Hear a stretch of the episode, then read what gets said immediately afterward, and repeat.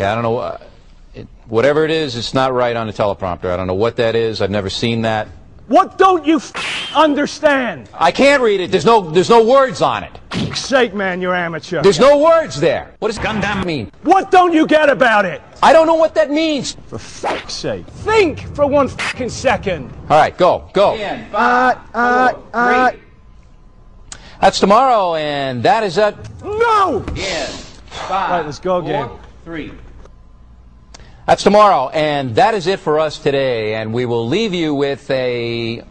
I can't do it. This is the second time that he doesn't. We'll do give it live. Okay. Let's go again. We'll do it live. Get. Do it live. I can. I'll write it, and we'll do it live. Seriously, man, you and me, we're done. Gundam sucks. I'm gonna fucking kick your fucking ass. You don't Oh shut up God. for.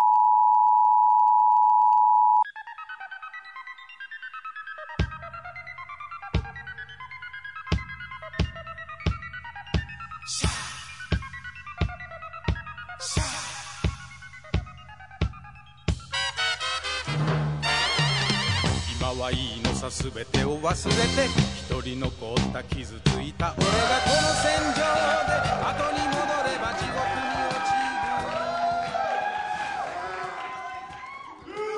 Everybody, uh, welcome to the uh, Gundam live broadcast from MegaCon in Orlando.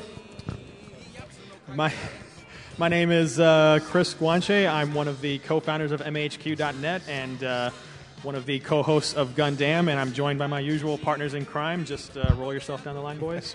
Uh, Neo. Dale. So, bro, you. All right, and uh, this is our second year doing a uh, live broadcast from MegaCon. We're going to be uh, doing a couple of segments today across the next two hours.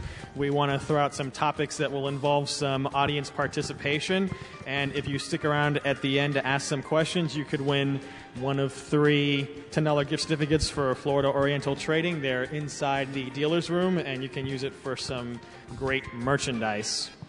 Oh, uh, Solbro, why don't you uh, take over for us? Well, um, if you, uh, uh, I'm not sure if um, all of you are familiar with the podcast, but um, it's basically centers around um, mecha shows, in, uh, mainly mecha anime. Um, we primarily, of course, talk about Mobile Suit Gundam and all its many series. Um, also, um, we talk about other mecha shows, like the, um, some of the latest ones, like Gurren Lagann and and um, and Code Geass. If you're familiar with that, on uh, that's very on cartoon. That's right. That's right. Give it up for Lelouch and his Sasaka did diabolical it. self. What, Suzaku's a bitch? Suzaku did it. But um, uh, if anything, um, also we talk about classic shows like um, Armor Trooper Votoms, and um, uh, eventually we'll get to. We also talked about um, uh, sorry, ah, Dragonar, and other series like that, and um, soon we'll talk about other ones as well. But um, basically, that's the gist of our show. We also talk about the anime industry as well, and we're we'll, we'll probably branch out to other subjects from time to time, but it usually stays within the realm of anime or sci-fi. But um, I'm Sobro Ryu, of course. My real name is Adam, and uh, welcome to the show. What you guys have? And I will pass it on to the next person. How about you, Dale? You're next in line.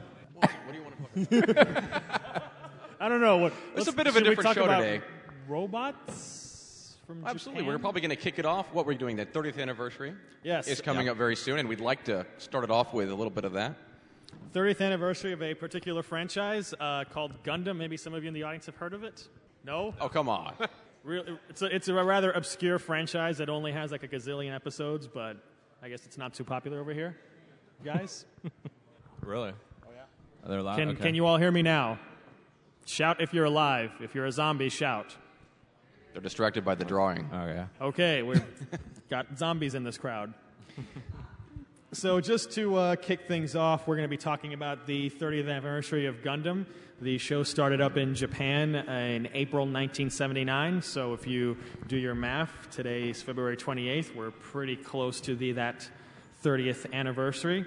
And if you follow uh, Gundam news, a new Gundam project was just announced earlier this week. If you're familiar with the original series and the One Year War, there's going to be a new project that's set in the immediate aftermath featuring uh, Federation Task Force hunting down Zeon um, remnants from the One Year War. We don't know what the name of the show is yet or any of the details. It's probably going to be a short OAV series, and we'll be getting some more information once Gundam 00 ends within a few weeks. So, uh, Neo, why don't you uh, give us some thoughts about the Gundam 30th anniversary and this uh, new project? Well, I mean, basically, um, you know, the, the rumors have been going on for a while that there'd be a new uh, UC show, and uh, for a while there, we really didn't hear anything. And now that we got some of the stuff coming out that's on the internet, and they're doing it in a little different way than what they normally do. Uh, usually they show like the actual title of the show and then you know the length and everything, and then give you more of the specifics. Um, this way, they're actually giving us what the characters look like. Um, you know, actually showing what the title suit's going to be, but we don't know what it's going to be called, or um, you know, even how long or what type of show it's going to be. If it's going to be like a, a, short series, a regular long 50 episode series. So uh, it's kind of nice because we get to go back to UC and I'm, I'm glad that they are going back to basically the time period that started the franchise. And it seems like there's been a lot of renewed interest with Gundam, especially with Double O, and you know even with Destiny and uh, Gundam Seed a couple of years ago. So um, you know it, it's it's good to see that they're uh, returning back to the roots, and you know we'll just kind of wait and see because it seems like Sunrise is kind of hitting it out of the park after Double O and then Code Geass and some of these other shows that they've been showing lately. So, um, you know, other than that. Uh, Dale, you haven't seen as much Gundam as some of us, but uh, from what you have seen, what do you think about uh, the fact that this franchise is hitting the 30 year mark? Well, obviously, I mean, Gundam is one of the original shows that started this whole thing, and you know, it's, it is honest. I agree with Neo as well. Going back to the Universal Century, is a good way to commemorate the 30th anniversary. And it's nice because Mecha is recently on the upswing with all the shows we just mentioned. There's so many good ones to watch right now, and just, I'm looking forward to getting more details as you are. So right now we don't know a whole lot about the new show, but definitely looking forward to seeing what it's going to be. It's probably good though that we don't. Um, you know, it, it, you can definitely see that they're going to have. They've actually lost one of the cliches that Gundam's always, you know, associated with, and that's uh, accidental teenage pilot because uh, don't we, count that out yet. well, we did the, the you're you're going to regret those words probably in a little while. Hopefully not, but um, but uh, the two characters, kind of the biography that they've released so far of it's a man and a woman. I don't know their names off the top of my head right now, but I believe the man's about th- in his mid 30s or early 30s, and the woman's in her mid 20s. And it looks like the Zeon antagonist is going to be actually, you know, not a teen, but in his early 20s too. So I believe I would kind of surmise that um, just as with a lot of franchises in America, like Star Wars and all that, where everybody's grown older, you know, everybody that watched the stuff when they were kids and now they're older, it looks like, um, you know, Sunrise, the producers of Gundam, are actually figuring out that you know, all these kids that grew up in the 80s and 90s watching these Gundam shows, you know, they're older people. I am glad, though, that there is no, um, so far as we can surmise, no accidental teenage pilot and the other, my other favorite uh, Gundam mecha anime cliche, keys left in the ignition. So. Well, the keys will always be left in the ignition, but uh, you know it's kind of reflected in uh, if in our audience anyone is watching the recent OAV series MS Igloo 2 the sequel to the uh, MS Igloo from a few years ago. And uh, there's no kids anywhere. There's no uh, keys in the ignition. There's not even any Gundams. It's a bunch of uh, things that explode and test pilots who die, and it's all gritty and sad. And space Nazis. And space Nazis. Lots and lots of Which Nazis. is something I hope they don't have in this new show. You know, I like the subtleness of kind of the Nazi German themes in the original show, but I hope that they don't do what they did in Igloo and make everybody into some uber psychotic Nazi guy. With SS uniforms flying around in mobile suits and, and crinking the leather in their gloves just so they can like hear their gloves making noise because they're such fetishists. And uber Germanic names. But um, as uh, Soulbro is trying to crash our show, um, since he's back, do you have any thoughts of the uh, 30th anniversary of um, Gundam, especially some of the things we've seen with uh, the new show that's being tentatively announced? Well, the new show looks pretty good. I mean, I, I I've actually um, I mean, we know very little about it, but they're bringing it back to old school, which I think is really nice. And um, I mean, like like Neil and, and Chris had said, they don't have the accidental teenage pilot this time. You got you got well trained pilots. You got an interesting story about a timeline in Gundam, or time in Gundam we don't know much about, which is in between the first series and um, an OVA series called um, 0083, Stardust Memory. So um, we get to find out what builds up to that, and it looks like it's going to be interesting. It has the potential to be. I mean, we don't even know if it's going to be a, a OVA or a TV show or, or whatnot, but um, I'm excited about it. It looks cool, and um, hopefully it's going to be uh, just as exciting as we hope. And uh, personally, I'm very glad that uh, this franchise is alive and well, and there's so many possibilities of what they could do.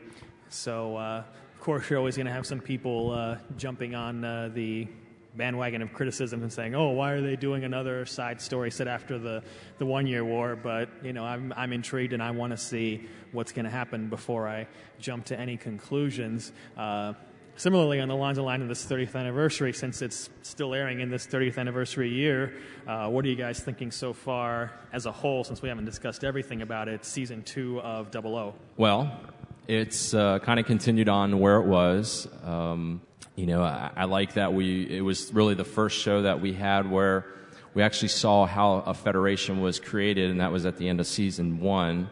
And now we kind of see the growing pains that you have with doing, um, you know, trying to unify a whole world. Um, it, it's still kind of following a lot of the conventions of most of the Gundam shows. Um, you know, it's, it still has kind of the accidental. We've not necessarily had too many accidental pilots, but we have a few that are kind of being brought in. Um, the intensity of you know a lot of the battles and a lot of the social commentary when it comes to uh, things within government. Um, you know, things with like kind of mirroring today with like jihadism and terrorism and how those things can affect things. Um, you know, once again, it's kind of ste- it's kind of following along in all the other Gundams where they've always. I mean, as as much as Gundam's been kind of an entertainment facet, it's also been social commentary. And what I think what makes it popular with a lot of people is it keeps a good balance of social commentary and you know being an entertaining show. It doesn't. There are some versions that have gotten a little preachy, but you know, I think uh, Gundam Double O is kind of, you know, avoided that because just a little preachy. Why don't you name some names? Well, um, first one that would come to mind would be um, Gundam Wing with uh, the idea of total pacifism. Um, you know, and and that, you know, after a while, it's like, yeah, that's that's an ideal, but uh, in in the time and in the environment that we're talking about, it just doesn't seem ju- you know it doesn't seem like it's going to work, especially when everybody that's crying about it is doing everything in the to to not achieve total pacifism. So, but uh, Solbro, any thoughts on uh, second season of Double O?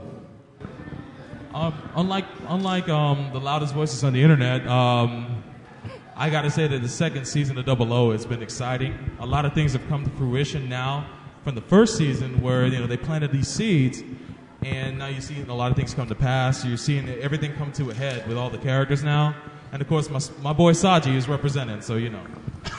he got devoted from being your man to now just your boy. For for those who don't know, uh, there's a very long running joke about Solbro um, having affectation for. Uh, weak-willed losers from pretty much every and any mecha series, and they're affectionately called Soul.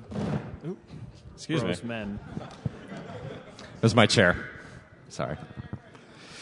So, uh, we know that you didn't come here just to hear us talk for two hours. So now it's going to be your turn. Our uh, our man Devon over here, Bill Hello, Lipton. Devon.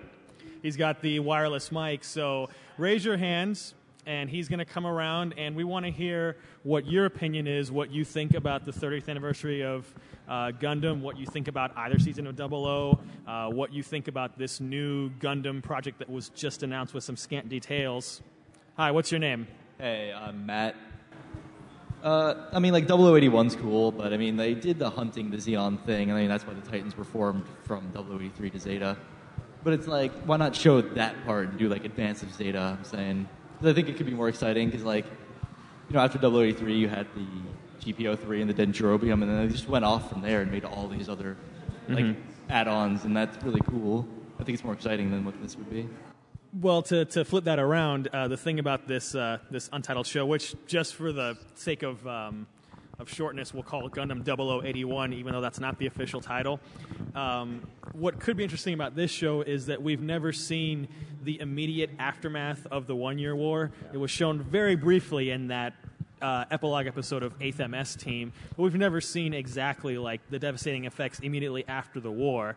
So, you know, rather than uh, being like 83 or Zeta, where you're hunting down uh, Zeon like guerrillas and leftovers, this is sort of like immediately after the war. So you probably have some units that still think of themselves as you know with their righteous cause and having like strict you know military formation whereas in 083 if you saw that show you had people like uh, you know Cima and her uh, you know beefcake Zeon guys you know, just running around doing whatever, and really not much of like a military unit.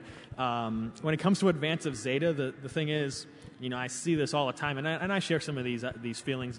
I see fans saying, "Why don't they do Advance of Zeta? Why don't they do Sentinel or Unicorn or Crossbone or all these things?" But the thing is that in these last 30 years, uh, Sunrise has really never ever adapted anything that existed in some other form Yeah. into an anime you know they're kind of uh, strange in that regard because so much anime comes from either light novels or manga or some other form but um, in the case of Gundam, they've never done that, so it would have to be a, like a really big precedent for them to, you know, break that tradition to animate something that already exists. Especially because they're out to always sell you new model kits. Yeah. They've already made a whole bunch of model kits for all of the series that I've just mentioned. So, what more could they possibly milk out of them other than to redesign them all? So, that's why I think we'll always see more new stories rather than, say, an adaptation of something else. So, uh, someone else has a question. I believe uh, gentleman in the green shirt raised his hand. I have two questions. What's your name? Clifton. Clifton. One question is about Double O Gundam. Why did um the main innovator Double O? Why did he come to save Setsuna if he knew? If he Uh, knew, ribbons? Yeah. Okay. Um, this is explained in, in season two. Uh, he was doing a um, test of the O Gundam, which, if you haven't seen Double O, uh, is sort of like almost an exact duplicate of the original Gundam from the first series. And he was doing a military test, and he was supposed to kill everyone who was present so there would be no witnesses to a Gundam showing up. But then he was looking down and saw young Setsuna, and the way that Setsuna was looking up with him with adoration um, left him a very deep impression. Yeah. And he, on a whim, decided to spare Setsuna. Some people have theorized that. Uh, the way that Setsuna was looking at him and the O Gundam caused him to sort of develop like a bit of a god complex which there kind of is some support for because Ribbons is always looking down on humanity as being like this childlike race that he is the one that has to personally shepherd them into their future. So that's the answer to uh, that question. You had another one too? And the, num- the second one is the new Gundam series. Mhm. Uh, I heard, like, I heard some news about it, but like, do you know when, when the release date is or anything? Like the new Gundam series. I heard um, stuff about it, but I just want to know, like, if there's a release date or anything coming this year or next year. Oh, the the the UC show that we were talking about. Yeah. Um, all that we kind of know so far is what's been on the uh, internet and what we just kind of spoke of. Um, I believe in April is when they're really going to start giving us the specifics of, you know, um, what the actual, uh, the length and um, you know some more details and even the title of the show. So, um, you know, it's just you know, it looks like basically they're doing what any production company would do. They're just riding on the coattails of Double O, you know, the excitement, and then slowly just releasing this stuff. I mean, look at look at like regular movies now. Um, you know, you, we see stuff every so often, and then they slowly kind of bring it out. So.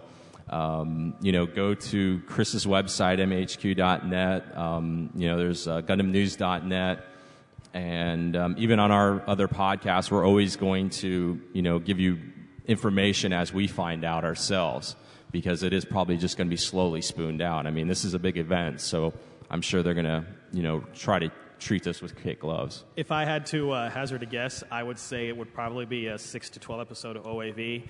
And in Japan, anime companies, they really, uh, compared to American movie studios or TV studios, they don't really announce things that far in advance except for like a really, really big project. So you usually only hear about something within maybe two or three months of it actually coming out.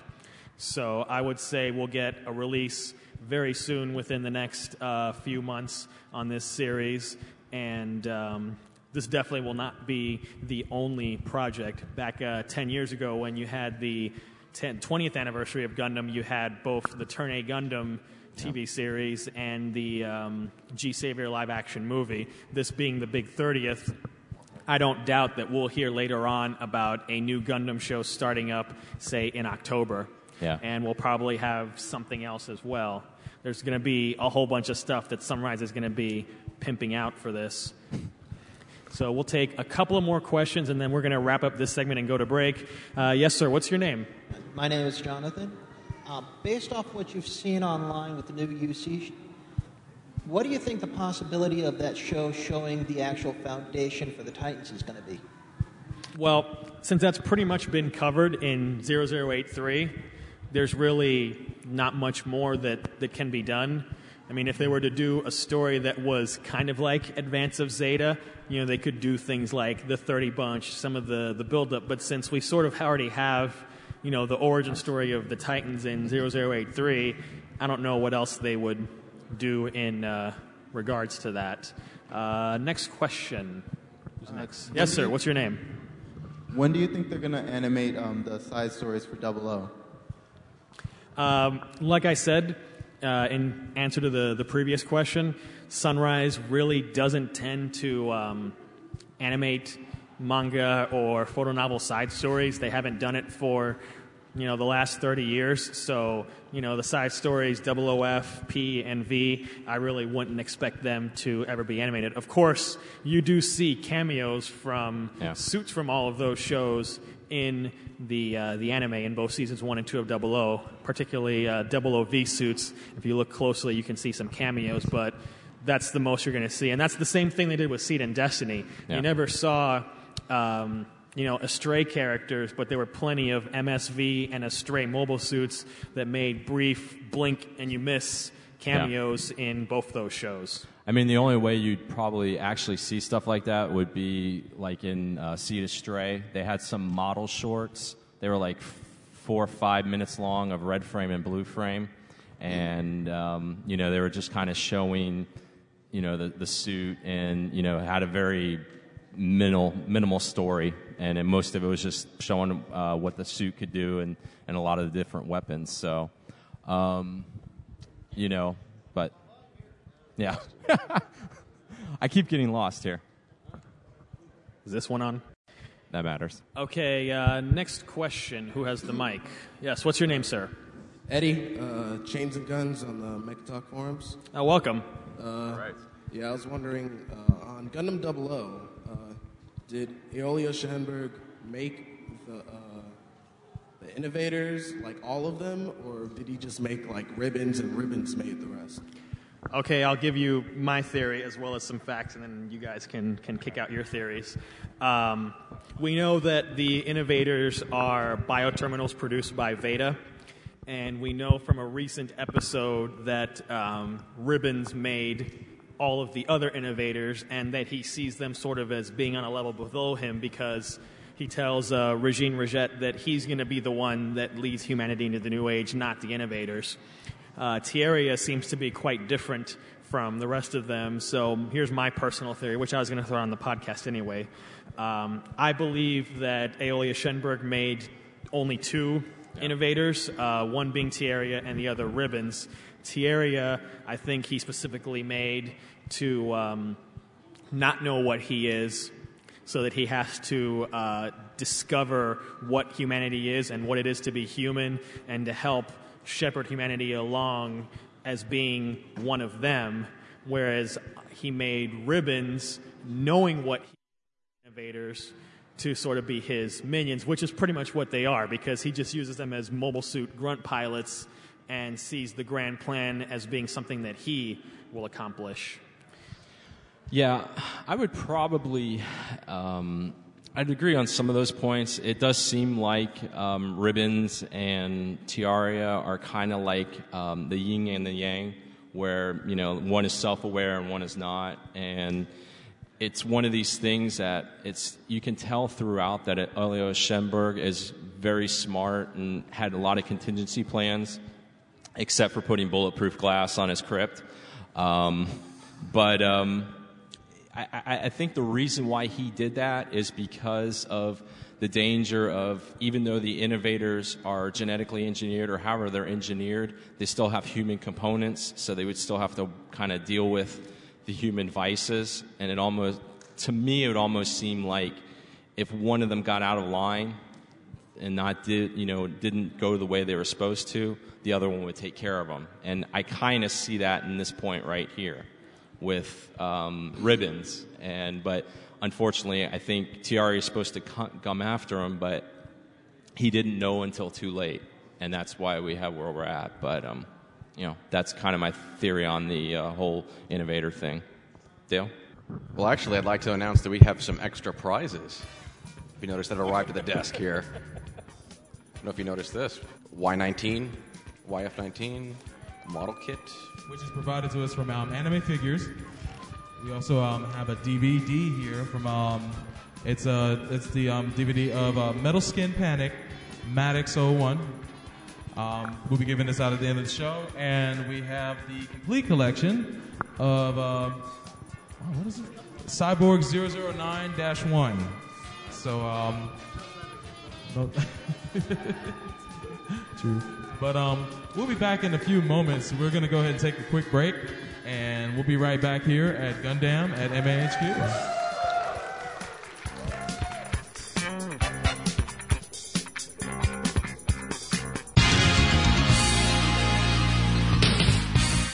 Crazy ass yeah. Gundam. What the f- do they think they are? Little kids being their heads f***ing blown off. And Clash! Just because like press. six people decided to actually listen to their Gundam show. I got news for you, man. All these people killing and shit, it's not because of video games. It's because of Gundam. But not on our show. Sitting there putting together theme parks and shit. for what? A giant ass robot? For what? I mean, seriously. You can't even use a robot in battle. It's too big of a target. And wh- how the f- are they going to spend billions of money on this Joe. where only like prepubescent boys can pilot it? Yeah, really. And I'm 27, man. I'm out of the running. Their f- entrance exam is hosted by Pedo Bear. I thought their entrance exam was just like a Pokemon build. Nah, dude, it's Pedal Bear. Pedal Bear? You walk up to him and he'll say too old. Too old. that I am. too old. You can't pilot this mech. Get out of here. Ridiculous. Oh, yeah. And one other thing White Base sucks. Dude, I'm sorry. I don't know who the. F- I mean, they go all out designing these Gundams, but who the f- designed these ships? Looks like a flying kitchen counter. I'm sorry. The white the white base looks like a flying two car garage. And there's people on the internet go on saying that's the greatest design ever. They have the cockpit on the very top. Yeah, that's all by- logistically like- like sound. all by itself. And I don't know. I don't, I don't know, guys. Just shoot at that.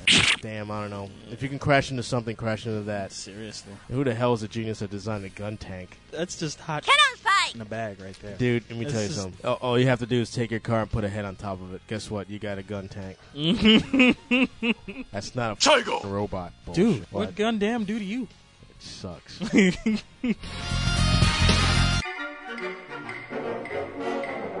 Next on level nine. Moving on. Best, Best RPG. RPG. Ooh, this will be tough. I'm already freaking absolutely, absolutely pissed by just skimming over this. You have no idea. Fable 2, Fallout 3, Warhammer Online, Age of The Reckoning. World Ends With You. For the DS? Of all the f***ing RPGs that came out this year, The World Ends- You put a MMO RPG in here, okay, and The World Ends With You. Now, The World Ends With You got some high ratings. I didn't play it, but people loved it. Where the f*** is Tales of Vesperia?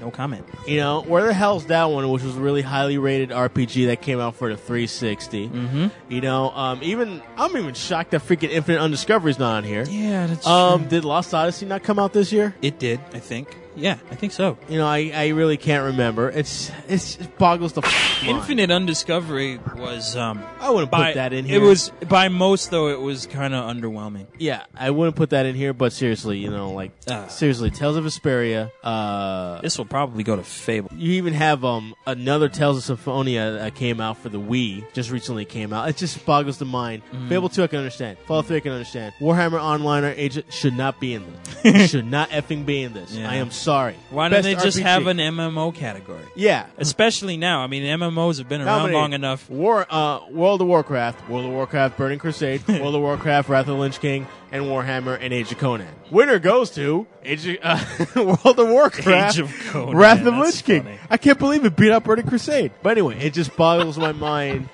that you have those two in here. You can't play in the man's game, you can't close them, then go home and tell your wife your troubles. I'll correct you, you goddamn grown up!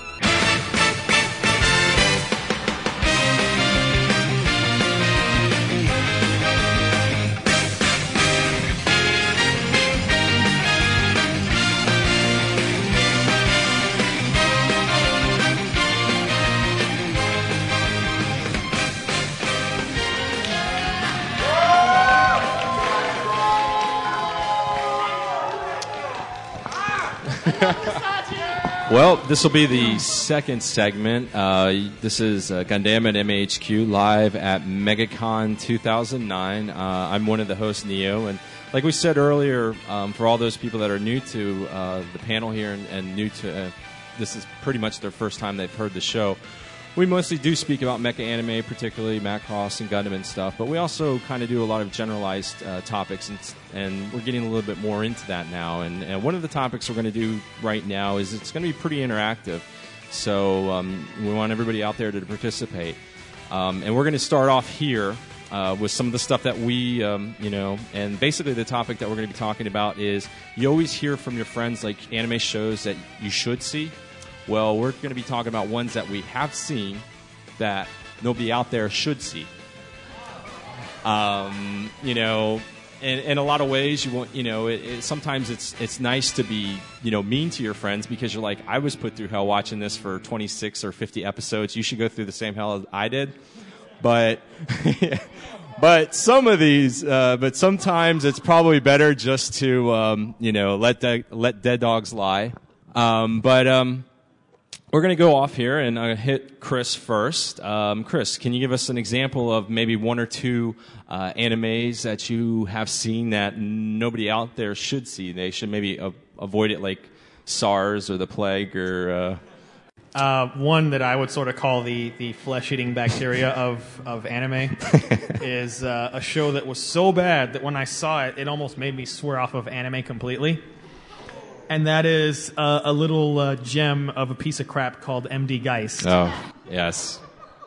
I think that's going to be on a lot of people's lists. This show, I've only seen the first part because God save us all, they made a second because apparently it was popular enough in America that they commissioned a second one. This show aye, aye. was so bad. I mean, it's it's sort of like the worst of everything that was awesome in the '80s. like everything you liked in the '80s, like crazy guys with mohawks killing each other and ripping each other to shreds, and ultra violence, and the show has all of that, but it still sucks regardless. it's just a horrible, horrible series. Uh, it's got a guy in this like kind of cool like power armor that uh, became the company spokesmecca for Central Park Media. But the guy's a complete dick. He doesn't like anybody. He's like some murderer that is running around. He's the hero. He like just kills everybody. And at the end, um, you know, they're they're fighting to uh, stop these these villains. And uh, he goes into a room where basically it's like, do not press this button because the apocalypse will happen. And he's like, boy, I'm gonna press this button, and he does. The end. Nice. Um, any And any other ones, or should I pass this on to the other guys Pa- here? pass it on to some of the other guys, and Did- I'll come back to me. Dale, what would be um, a show that you would that you've seen and that you know you would want everybody to avoid, like the plague? We were preparing for this last night. It was kind of fun throwing ideas around. and Yeah. Sometimes you have shows that are very good that have movies that come out that aren't quite as good. Uh-oh. But, uh, well, actually, Nadesico. Nadesco, Prince of Darkness. I'll just toss that out there. Ay, ay, I may get some ay. debate on that, but I think we're pretty much unanimous as far as this side of the table on that one. I, I like it a little bit. Of course you do. That's not much. Just a sm- just a smidgen, man. Just a smidgen. It, it, it had. Don't defend bad things. Don't be like like our like our friend from Canada. Yes. I won't take it to that degree. That's just that's just rabid. Yeah, I mean, I'd have to agree with that. With I'm sure everybody's seen, and even and it, it's even popular with non-mecha fans. Uh, Martian and his successor Nadesico, um, you know, a very fast-paced, kind of funny show, uh, big cast of characters. But then you go to a movie that really there was no need to kind of complete that story any further. Um, you know, I think it, you know, the show was one of those things where it was that perfect example of it's a it's a piece of time that you are brought into, and then you come out, and if I see those people ever again, I really don't care. But uh, you know, because I I got enjoyment, but man, the um, Prince of Darkness was a piece of um, crap. But uh, yeah, Neil, what were your thoughts on it? You know, they just they kind of changed so much from the show. The characters didn't act like you'd really expect. It was almost as if they Yeah, it was a huge out departure. of character. Yeah. And it just kind of rambled on, and, you know, there was such a large cast that, you know, in an hour and a half movie to go on a journey to reunite the original cast and then pretty much not have them do anything at the end was kind of silly. Just a waste of uh, resources, waste of um, drawing and ink and all that. So, um, you know, but Solbro, uh, what would be? Um, we know that you're usually the generally nice guy on Gundam, but there must be a show or two that you, you know, you don't like that puts a burr in your saddle. Well, both both both of these shows are somewhat connected to mecha shows, but not entirely. Um, one of them is a quick one. Um, Garzey's Wing. Garzey's Wing. You probably never heard of it, and thank God you haven't. Shouldn't. Um, there, please. Uh, there is um there, there's an anime that we do we all of us I think are in um, are in unison on liking, and it's called Aura Battler Dunbine, which is made by Yoshiyuki Tomino. Um, he- yeah, and um, also um, later on he they released an OVA series, which is kind of uh, I, w- I, can't, I don't even know whether it's a backstory or or, or, or, or postscript or whatever, but um, it's in that same universe and it's called Garzey's Wing. No mecha in it, absolutely terrible. It's OVA. Don't ever watch it unless you really want to sp- take your eyes out. it's horrible. I, he must have made it for the money. I don't know. Um, the other one that I am livid about, um, I actually bought this series in its entirety, thinking it was going to get better. And although it had a ton of Gundam parodies in it, I still ended up hating the show. Uh, almost, almost uh, my whole experience watching it. Oh, man. And um, young lady in the audience mentioned Excel Saga. That is the show. That is the show. I hate you. Oh my god. It was done better as Azumanga Daioh. Are are are The you? two uh, have nothing to do with each other. How I know, would you even I know. compare them? I know you can't compare them, and I'm just I'm being I'm being I'm being Are you, facetious. are you the soul bro on this uh, argument here? I, for once, I can I can I'm see too this. strong to be the soul bro on any argument. all I know is I did not enjoy watching the show. And well, you're a sucker for buying the whole series to find that oh, out. I'm an ass. I am an ass. I bought it hand in hand with GTO, which I enjoyed so much more. Mecca, and then these kids are like at the spaceport, and oh my, I'm just like, what? I'm like, I, I just keep checking on the on the bottom the uh, elapsed time to see when is this thing going to be over with. Um, and it, it was really really bad. I mean, it, I'm I will I will say that I will go through some garbage so I can you know break it down so I'm not ill informed about um, you know breaking down garbage. But um, that and another one, it was on Cartoon Network a couple years ago. Um, Pilot Candidate. Uh, yeah, yeah, I, and the collective glo- groans I can hear out there. Same type of thing where, um, you know, they're wearing those short shorts, and I was just like, what what the heck is this? But um, um, you know, that would be mine. Chris, any any others of some shows out there? Oh, I, I, I got some. I, I will echo uh, Dragonaut, which is just so bad. It's like it kind of had an intriguing premise at first, but by five episodes in, I just watched it and I said to myself, "This show is so stupid. Why am I watching this?" Yes. It's sort of like I just had this epiphany and like the sky opened up and it all became clear to me. This show is retarded. And you got like this whole thing of like these like people that turn into like robot dragons that are piloted by other Yeah. people. You got like chicks with like disgustingly large boobs that that are just nasty. Uh, you got this main character who's kind of this emo guy. I mean, really like an emo guy. Uh, his his best friend gets all like pissy because like his dragon runs away with his friend. So every time he sees him, he's like, Jin! Like just like obsessively angry, like like a Gundam loser villain level. Yeah. To the point that like he gets a scar on his forehead and puts an eye patch over the forehead, and it's just like a screaming maniac. And then at the very end of the series, I'm- I'm- switches sides to become a good guy again. It's like, what the I, hell is this about? Good I- God. I'm glad I uh, stopped at episode one I regret even watching five episodes. Um, because uh, that that would be. Um, I think I'd probably claw my eyes out if I saw something like that. Um, and like I said, I am pretty tolerant of bad things, um, but um, sci-fi show, uh, not exactly mecha related, depending on how you view it. Um, the spin-off to Outlaw Star Angel Links. Oh no. There Yeah. was, there was a person who, who kept forcing the show upon me, and finally, just to get him to stop, I said, "All right, I'll watch the damn show." and I watched three episodes, and I didn't expect Outlaw Star going into it, but this thing is just an embarrassment to Outlaw Star. Man. Three episodes of just this is nonsense. I just could not bear to watch anymore. And when I took it back to this person and said, I think this is a piece of crap, the guy looked like he was about ready to rip my head off. yeah. Darn. I was wanting to watch that show too because of that Don't. connection on Outlaw Don't. Star. No, it's na- not. It's I not now know it. better. it's kind of like it's kind of like watching uh, Legend of Crystania and expecting it to be like kind of cool, like Record of Lodoss Wars. No, it's garbage. I fell into that trap. so did I. So it's the exact same trap. Oh, okay.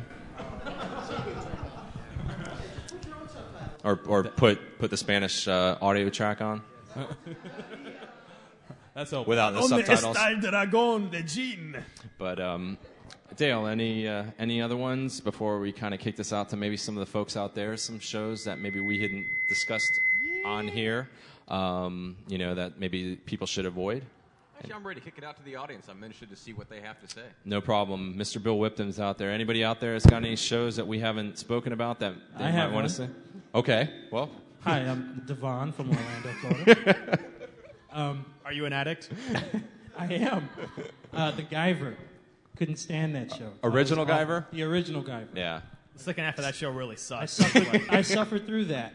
I, Guyver! I watched it all the way to the end because yeah, I was because if I was going to do it, I was going to do it all the way. And let me Rich, tell I, you, Rich, ironically, um, I've only seen like the first five episodes of the newer version. It's not as bad, but so, so it's. you said. Is that, I'm your, is just- that your rigging endorsement? Well, it's not. I am Well, not. it's not as I am bad as not the in. first one. in- no, Is that your quote for the review box? Yes. It's not as bad as the first one. I will. I will be quoted for the uh, for the DVD.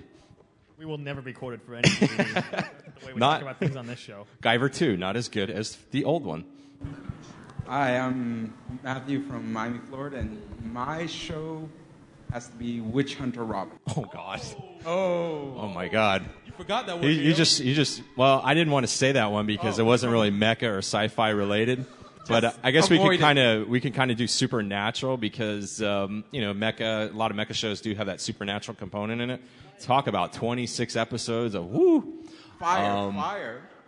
Show was actually all right until they got to the point where everybody got shot one day at work, and then next episode it's like two months later, and everybody's back at work working okay, working with the people that shot them, and except for the main character and the other dude, yeah, had so much promise, but was like, oh yeah, yeah. The Hitler looking dude?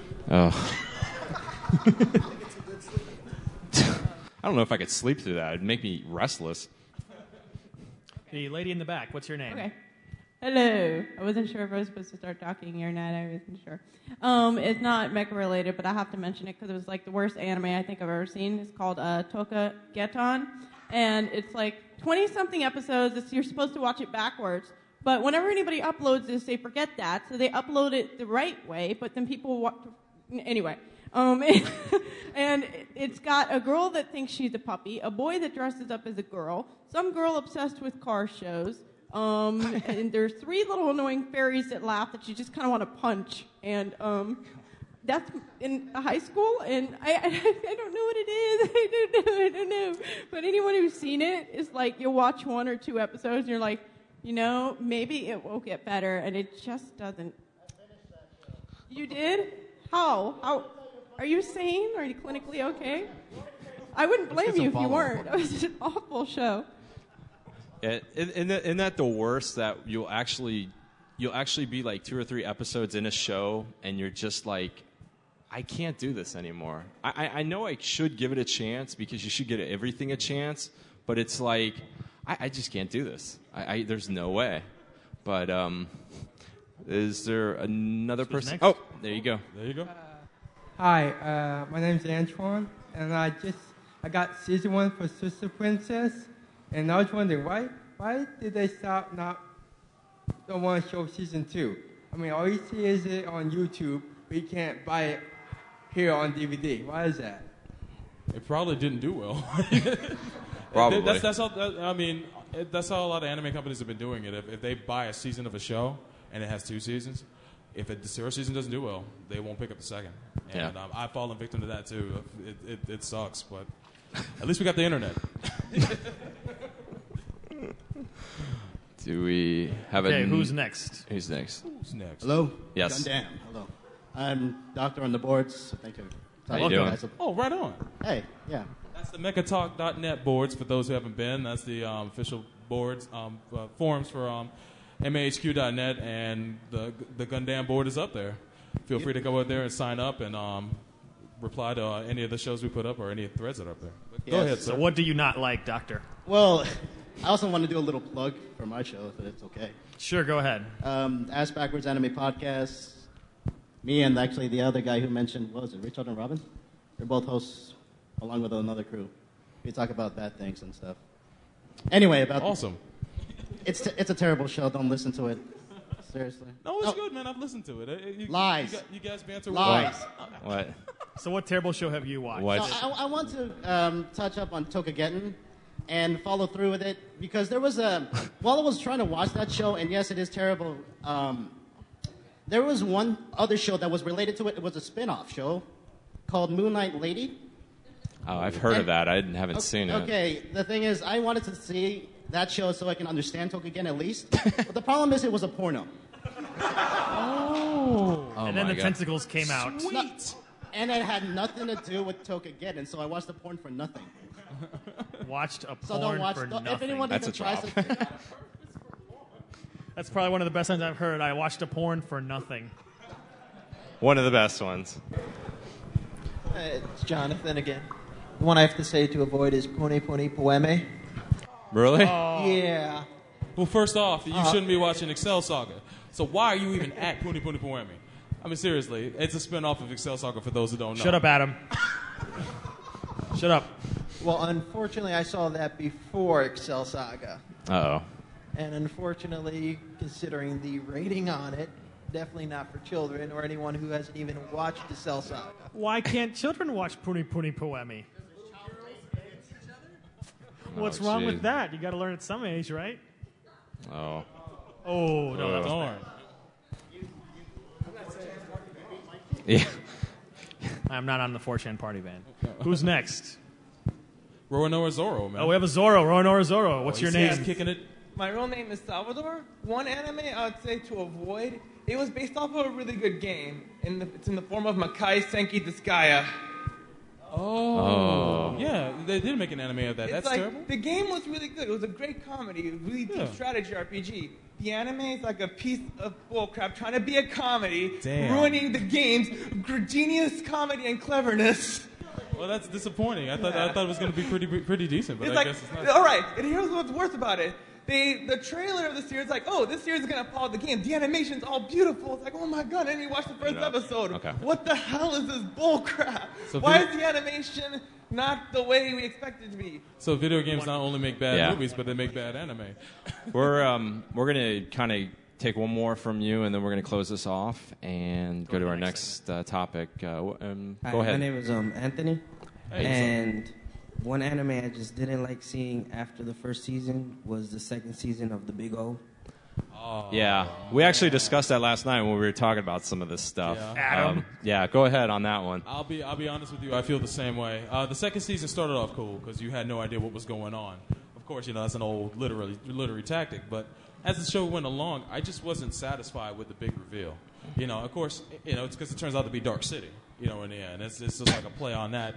And I didn't understand quite the conflict at the end. I know that it was uh, the pretty much the last place of civilized, you know, last civilization area of civilization on the planet, and they kind of had to repeat the same scenario every, you know, every hundred years or whatever. And it, the whole amnesia thing, it just wasn't satisfying. And I, I was told that it's supposed to have a, thir- it was supposed to have a third season, but at the end of the second season, they kind of kiboshed that. So I, I just, Second season was so bad it killed the third. but I mean, that was a show where it left you in the middle on such an awesome cliffhanger, and it, it, it came off that cliffhanger pretty well, and it just descended from there. And Well, I, I'm right there with you, man. I respectfully understand disagree. Do you really? Yes, I do. Go ahead. No, I just disagree. I don't feel. Like, I don't feel like I don't feel like actually explaining that Yeah. right now. That'll be We'll on save the that for We'll when we save- talk we'll about save- the Big we'll O. save when we talk about the Big O. The, yeah, that would be the outtake segment. But um, well, we just want to thank everybody for their participation on that. I'm sure there's plenty of other things that we'll all think about once we leave here. And um, like Adam said earlier, we do have our own forum on mechatalk.net.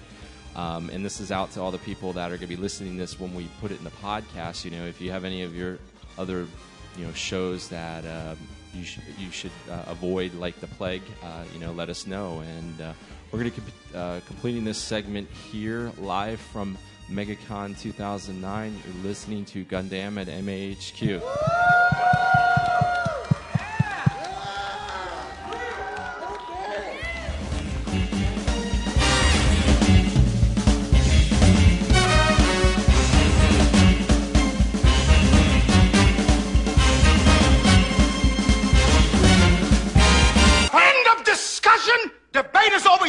A formal apology. I will what? A formal apology.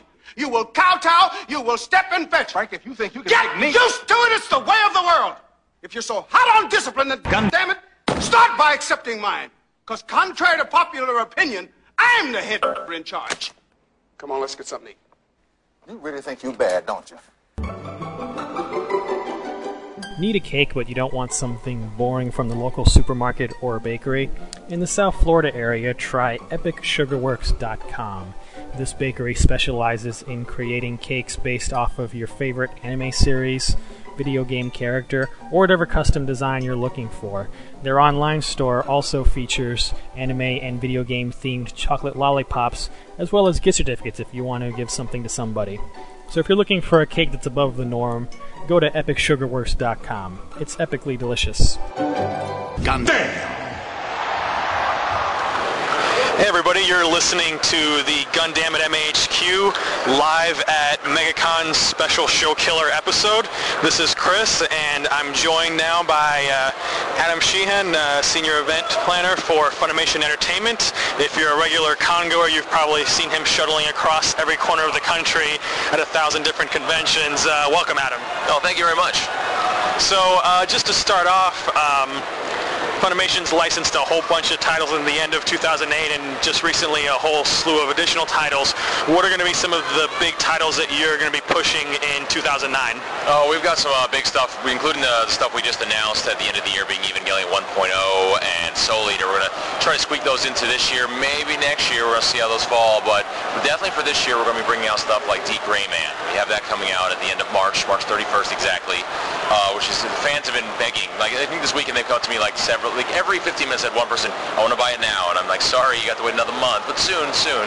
As well as we have Romeo X Juliet from Gonzo. Uh, we're bringing that out uh, early, late spring. Uh, and Sergeant Frog, finally, we'll be bringing that out. Uh, we don't have an exact date for that yet, but I think we're looking for a summer release. So between those shows, as well as um, we got the last couple seasons of Dragon Ball Z coming out, and more Shin-Chan, we've got, we got plenty on our plates. You mentioned a whole bunch of shows I to ask you about. So, given that we're a Mecha podcast, I might as well ask you about Sergeant Frog. Uh, a few months ago, you guys put up a uh, sort of like a test dub on YouTube, which is pretty unheard of. Uh, how was the feedback on that, and how did that uh, impact uh, the way that you're adapting the series? Oh, it was yeah, it was a little unique. We tried since the internet now is uh, we're very pro internet. and It seems like a lot of our fans are you know very tech savvy, so it's a wonderful um, tool to use. So uh, it worked out great for us. The feedback we got was awesome uh, from the fans who actually you know gave us feedback on YouTube and people I've seen at conventions who have come up and said, uh, you know, I like what you did here. I didn't like what you did here, and I like that you did that at all. Because you know we're, like, we're not going to let you cast our show, but we would love to hear your feedback before we get you know heavy into a show as long as as loved as Sergeant Frog. Um, it was really good to know because there were some things in there, even on the test uh, dub before we put out, we weren't really crazy. about. We're like, well, we don't like this, but let's see how the fans react and see if we want to, you know, change it, or, or if they do like it, we keep it, stuff like that. So I would say there's some stuff in there that you will not see again. Um, and there's some casting changes, there's some name changes, uh, there's some other uh, things um, that you will see. But there's some people in there we really liked, and there was some of the way the humor was, and we kept it pretty traditional to the original one. Should stick. So it was a great thing, and I hope to do that uh, with you know future of other shows. And it's a pretty challenging show because there's so many Japanese cultural references, so many Gundam references. How um, do you adapt that and make it marketable to an American audience that isn't familiar with either of those? Right. Yeah, that's a big challenge. I'm, uh, we haven't actually still finalized exactly how we're going to tackle that, but I know they're handling with kid gloves. They know the way called the traditional fan wants to hear as much of you know how much it was originally in Japan. But if we leave it 100% exactly, exactly, we're going to lose all the new people coming across who don't know it. So it's, we're trying to actually find the, the great way to actually express what they're saying, but maybe not the exact enumeration of it. I mean, if the joke only works for that, we'd probably leave it alone. Mm-hmm. But if they're like, you know, they're trying to explain, you know, this is a big Gundam old series, we'll find a way of saying it's a big Gundam or mech series kind of thing. Right. And since the title was previously held by ADV, did you have a look at what it is that they did in their attempted adaptation of it? Uh, yes, we did actually see also what ADV did. We didn't keep anything they actually had used in the past because uh, uh, I'm not so sure the, the whole you know, long short of it all. But I know was it uh, overall we wanted to actually do something different, including we want to talk to the fans, see how what they wanted out of the show. So we started from scratch. We, we had seen what they've done, but we were like, okay, that, that's good. That's one way you can go, but we're going to go a different way. And in adapting the show, um, are you doing this with a TV broadcast in mind? Is that something that Funimation's pursuing? We'd love to get it on TV. We're not waiting for TV to get it out there. We're actually going to put it on DVD one way or another this year. Uh, but definitely we're, talk- we're, talking to different people out there, and they're very interested in saying to us, well, okay, we're interested still, but you know, let's see a dub, and let's go from there, and we'll see how it goes. And in general, uh, TV broadcast, whether it's on Adult Swim or Sci-Fi or IFC, whoever, how much does that boost the profile of your DVD releases? Oh, it's huge. It's huge, and that's why I'm uh, like for Full Metal Alchemist. It was a great show, but to get in front of a mass audience, it just made it that much greater and success-wise. And that's when we look at shows like Soul Eater or D.Gray-man. We say, we look at these and go, we can pay a little more for these because these look like broadcast-friendly shows that we might get on TV. We haven't actually added anything new or announced anything new yet, but we have some high hopes for some of our key shows. And given that Funimation licenses so many titles from Gonzo, do you have a special partnership with them, or uh, does any licensor have the same uh, chance of licensing a show of theirs? It's, it's still pretty even to uh, you know, get Gonzo um, and uh, anyone else. You know, we talk to the licensors. There's no actual agreement between us and Gonzo, like we get 75% of what you put out. Nothing like that. Just we work well with Gonzo because they have an American branch. We talk to a lot. Uh, we've had great success with their shows. So we go back to them a lot. And overall, with what do you call, there's just been um, a good communication stream. Uh, we talk well with a lot of other different licensors out there, but for Gonzo, it seemed to be just um, it's been a little closer, and a little easier, and a little faster on certain key titles, and just a little lucky also on like you know we started with like Trinity Blood and uh, Basilisk and everything in the beginning, just kind of like you know snowballed into a wonderful, wonderful partnership. Right. Speaking of Gonzo, recently Funimation licensed uh, Blassreiter and both seasons of Druaga, which were the first shows that uh, Gonzo experimented by having uh, streamed on YouTube and Crunchyroll. So how do you market this show to people who might have already seen the stream for free? And is that the same as the way you market people who have seen fan subs, or is it a totally different animal? Exactly. So you basically market the same as the people who have already seen it for free in any version of way. We look at um, with, this, there's definitely a difference between watching something legally and illegally. Right. But uh, if, if we're getting it after that's all been said and done, we look at that as just a group of they've already seen it. How many people have already seen it? That's a that's a big also thing like that. We can go look at numbers of downloads in Japan and stuff like that. We have a decent amount of information on that kind of stuff. So overall, we look at that just as in okay, they've seen it. But um, overall, uh, again, we, we put the right DVD out. We uh, market it well. We give them something they probably haven't had before, maybe the English version, right. or, or something else in the box to go with it. Or and a lot of people like they'll watch it and they go, "That's awesome! Now I want to buy it." So we give them actually something for their you know their collection. Thank goodness for the collector aspects of an anime fan. Yeah. So it um, it does help out greatly that way. And looking at the, the uh, viewership data on those streams, does that give you quantifiable data that you can use when factoring in whether you want to license a title or not?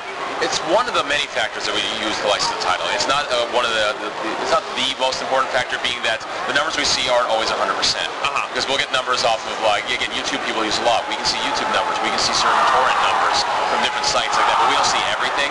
I mean, if you're going through you know the really hard, hard hardcore BBS servers, we're not going to see numbers for those half the time. So overall, we use that as a as a general guide. Like, okay, this many people are downloading it. They're, you know, that's more than this series, which was successful, or less than this six series, which was not so successful.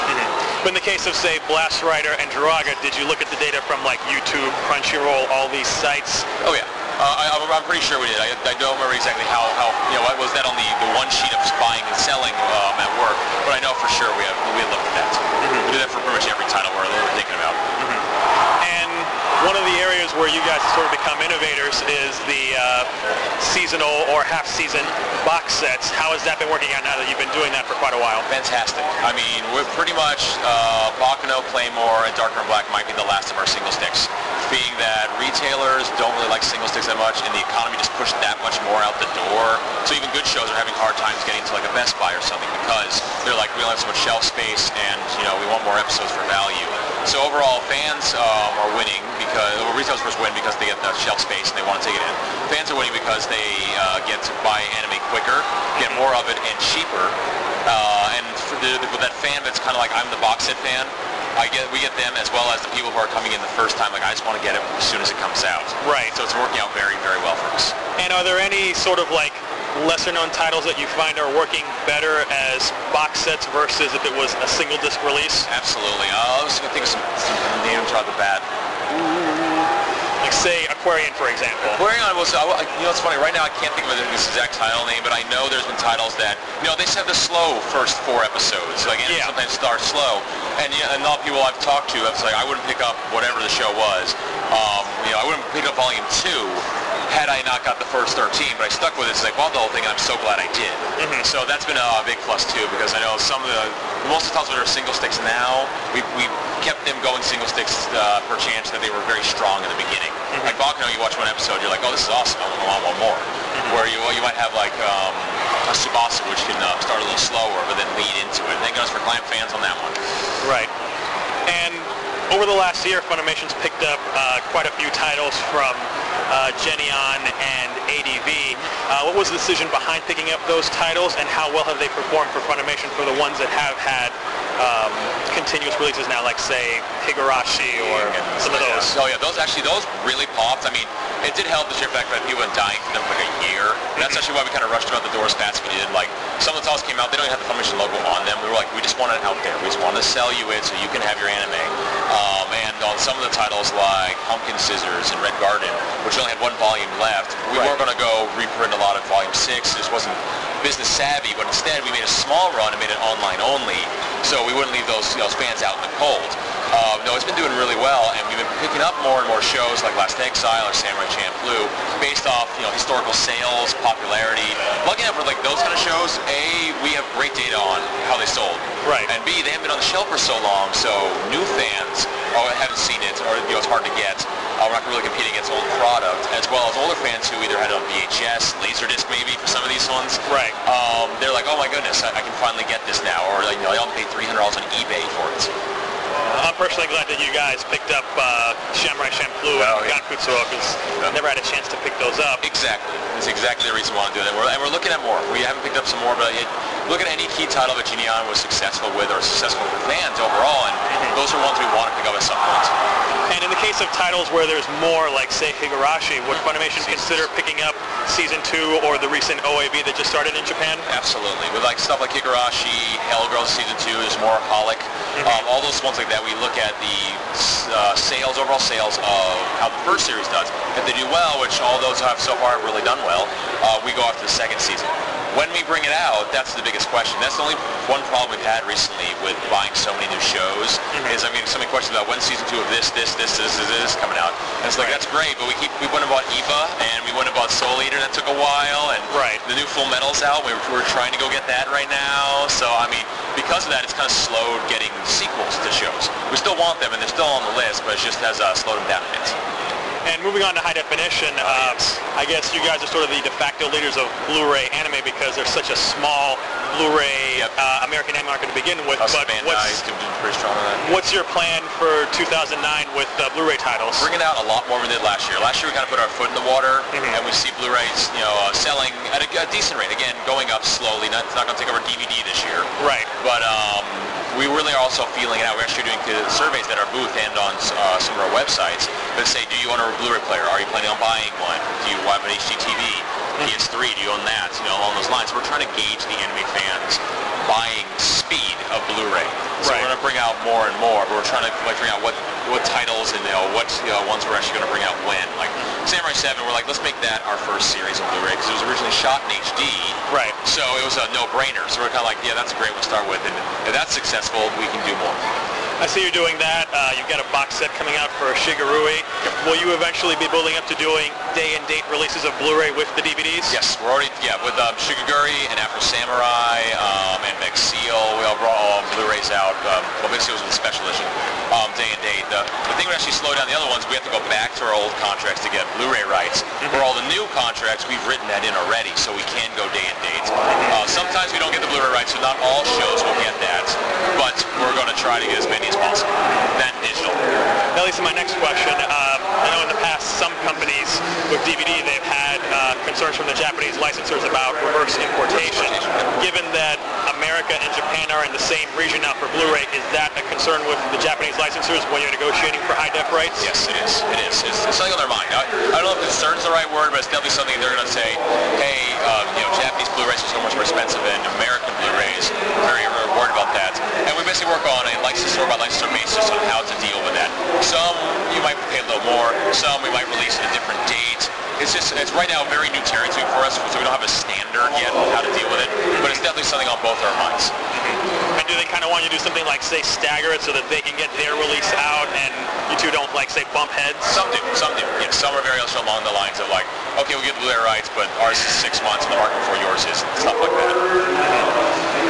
And uh, what else I have. I think I've covered pretty much everything. Um, oh, digital. Tell me about uh, your digital strategy. Uh, we're actually trying to get um, digital worked in all our contracts as well. That's just why our contracts are taking so much longer because we've added Blu-ray and download to own and promo and streaming and all that stuff like that. And we're trying like uh, what we call it, some of our shows do a day and date with Japan. So when you see it in Japan, 24 hours later, you can download it, maybe to own, but definitely to stream a subtitled track of our shows. And we want to do that more and more because that's a legal version right. of seeing it. And you know, was it we also get some promotional, you know, you know, kickbacks to the licensor, the original Japanese creators, who now actually get some funding for that. Because I know some of the creators are like, in Japan are like, I'd like people to see my stuff, and I'm glad a lot of people love my stuff, but you know, I got to feed my kids, and no one's buying the show because they downloaded it illegally. So right. And it's like TV, and we've proven already TV on DVD sells really, really well. So it's, it's going to not cut into DVD sales as much as anyone thinks. Uh, have a bunch of people that would want to know about this one. Sure. Now that you've got a couple of box sets under your belt, how has uh, One Piece been performing for you? It's been doing all right. It's been doing good. Uh, we want to get back on TV. That always helps out with a boost on that one. But I mean, the fans have been overly gracious on loving our dub. I mean, I, I knew we were all online, so like, we're going to do this right, we're going to do this great. But it's been, like, we brought out the first one like almost a year ago, and still, I think almost every 30 minutes, I've had a person walk up, thank you for saving One Piece. I'm like, wow, I know Four Kids really messed that up, but wow, they, they were really grateful for it, and the, and the sales have shown.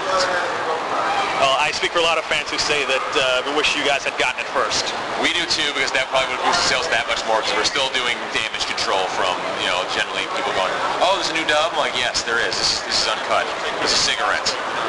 And uh, what was the reasoning behind Cartoon Network not picking up from where you had left off in the Skypiea? We don't know. Uh, the uh, the agreement for the broadcast agreement between Cartoon Network, especially between Cartoon Network and Toei, so we're kind of left out of the loop of that because it was actually was set up before we got there with Uh-huh. Four Kids. So we're kind of like on the table like you really should, you know, you know, show more, and they're like, well, we're not talking to you about that. We're talking to them about that. So we don't know. We're hoping it comes back on TV, but we're a little in the dark on it. So you kind of walked into a pre-existing situation. Exactly.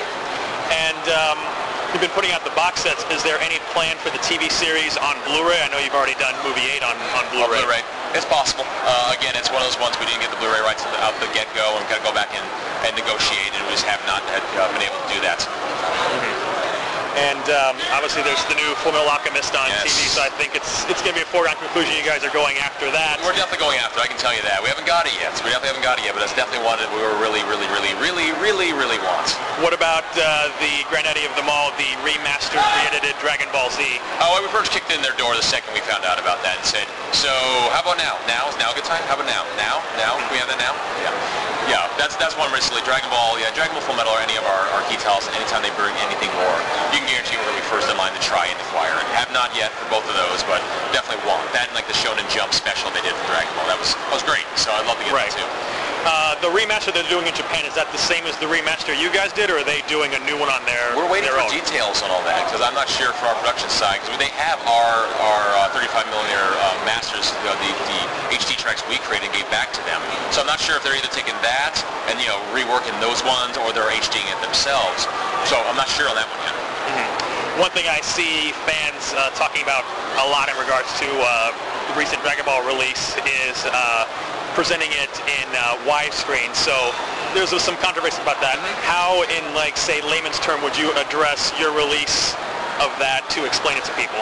Well, the reason we did it, uh, two reasons. One, uh, TVs are now going widescreen for the most part. That is the trend of the future. And two, our general demographic, um, besides the hardcore Dragon Ball fans, as we always jokingly say, there's a new nine-year-old born every day. It's true. And they, they, Dragon Ball's timeless, thank goodness, because you know, paying my rent for a while. Um, but overall, the re- the widescreening again, uh, when it, you know when we said we're going to widescreen it, you know, we were like, yes, unfortunately, there's going to be some cropping involved. A massive blow up online, like nonstop like crazy, nonstop like crazy. Um, but then when it actually came out, a lot of that flaming went away because people saw that like we gave them more on the sides, and the cropping, besides like there was like a couple key shots here or there, unfortunately. Um, I mean, unfortunately, one of them was the intro. I was like, oh, there goes Tien's third eye. That's that's they're going to notice that. Yeah. Um, along that, it's been well received, and uh, it actually has been what was it, uh, number one, actually number two and three selling anime of last year and the year before. The season sets themselves. So I mean, they've been unbelievably successful um, uh, for us. So I mean, we know we made the right call, and uh, we apologize for anyone who wasn't happy with it. But hey. We, you know, as we always joke with uh, also Dragon Ball Z, like here's the last version till the next version. So you- we might never bring out the pan and scan one day. Who knows? I'll never say we're done with Dragon Ball Z because we hopefully we never will be. And um, speaking of Evangelion, since you guys recently picked up the movie, um, there's news that the Blu-ray of the movie is going to be yet another revision. Is that- 1.0.1? Whatever it is now, I can't even. It's like, yeah, it's like, it's like Windows Vista. I Yeah, exactly. of the versions. Do you guys have access to that as well? Uh, I don't know. Actually, I'm not sure. I've actually looked at our full contract on that. I'm not, it's either, I know it's either in there or it's something we're going after to, to include as an addendum.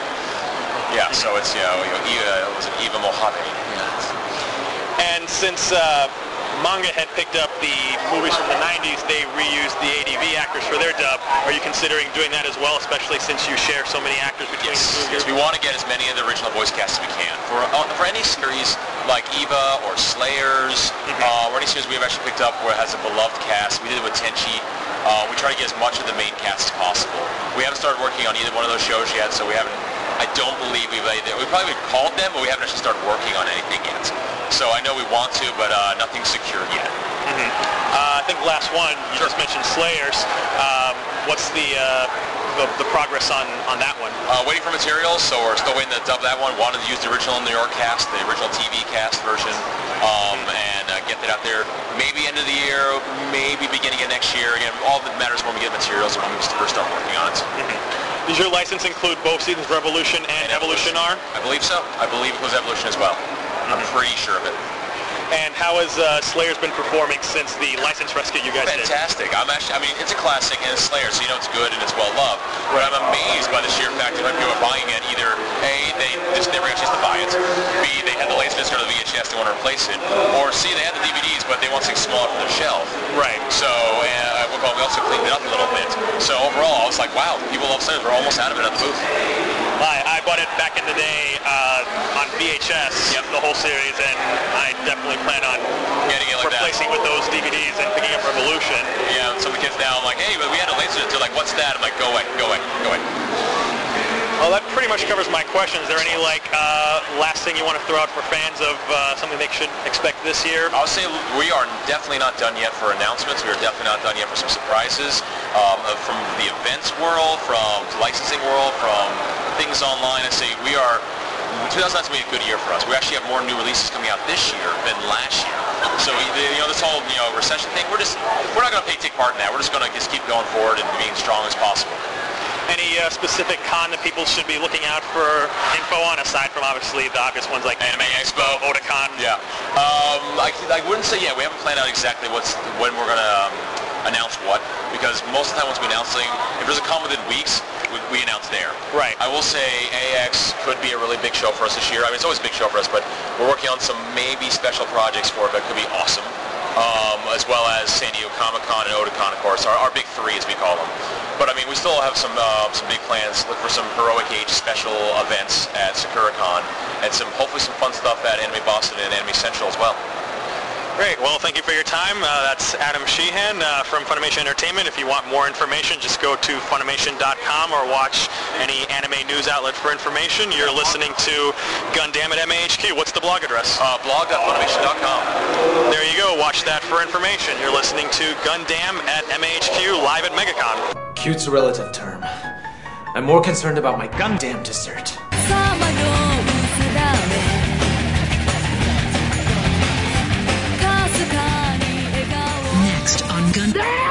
You know what's funny? In Seed, him and Flay had a real close relationship, and I bought that relationship a lot more than I ever bought Lacus and Kira. And as much as I like Lacus, I didn't feel the love there like I felt with you know the crazy ass um, Flay and Kira. yeah, but you know what? Him Uh, and Flay, him and Flay had a relationship of convenience. They yeah. just needed. They just And needed it was screwed up because they were both screwed up at the time. Exactly. hold on, hold on, and hold on. one, and one, she blamed him, and she wanted him to die. And when, while Look. she was screwing him, she wanted him secretly to die. like, like, like, like the Joker and Harley Quinn, it was mad love, dude. That's all. that's all I'm saying. There's, there was some. There was passion there. There was passion. You could feel it. And granted, she yeah, was Sol- using him. Sol- Solbro's right on this one because Yeah. uh, you're talking two years, and it- two- it's- nothing. it seemed like they still just kind of met. They opened up an orphanage, and, I- and I- all I Kira like did was sit on the porch. I like Come on them now. too from the from the original show, but Hey, hey, hey, it it, worked. just- It, it worked for Kamille. He was just like what, dazed and confused. Well, not yeah, Kamille That's has that. because he Kamille got- has that. 'cause he got, Kamille got brain raped. That's, that's, Yeah. that's entirely different. yeah, Kamille had piloted himself retarded. Okay. yeah. Gundam. Next episode, you will see the tears of time. Jules, you give that fucking Nimrod $1,500 and I'll shoot him on general principle. No, Yolanda, Yolanda, he ain't gonna do a goddamn mother thing. Bitch, shut the f- up!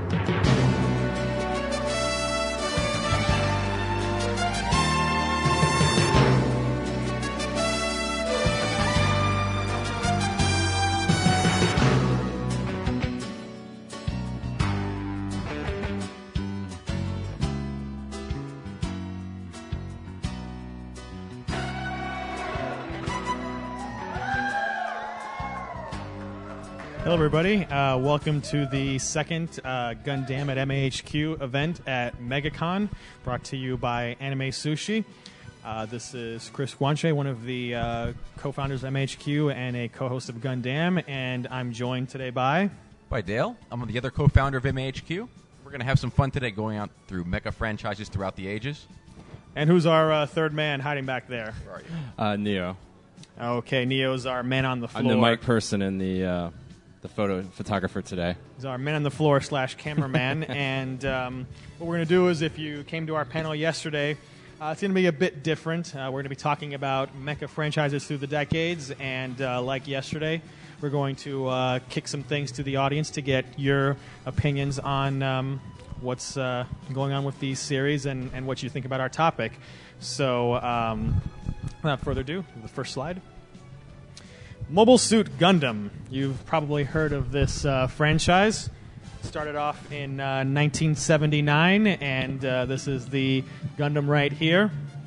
Um, in those days, uh, you had super robot shows that uh, you know are made by uh, scientists to fight off alien empires that are invading the Earth, and they were super robots and you know pretty invincible. And you had a go-getting team of yeah, let's go, you know, hot-blooded guys, um, you know, fighting off said uh, alien empires. But this show came along and uh, changed everything by having a robot that, while still invincible, was at least a piece of military hardware.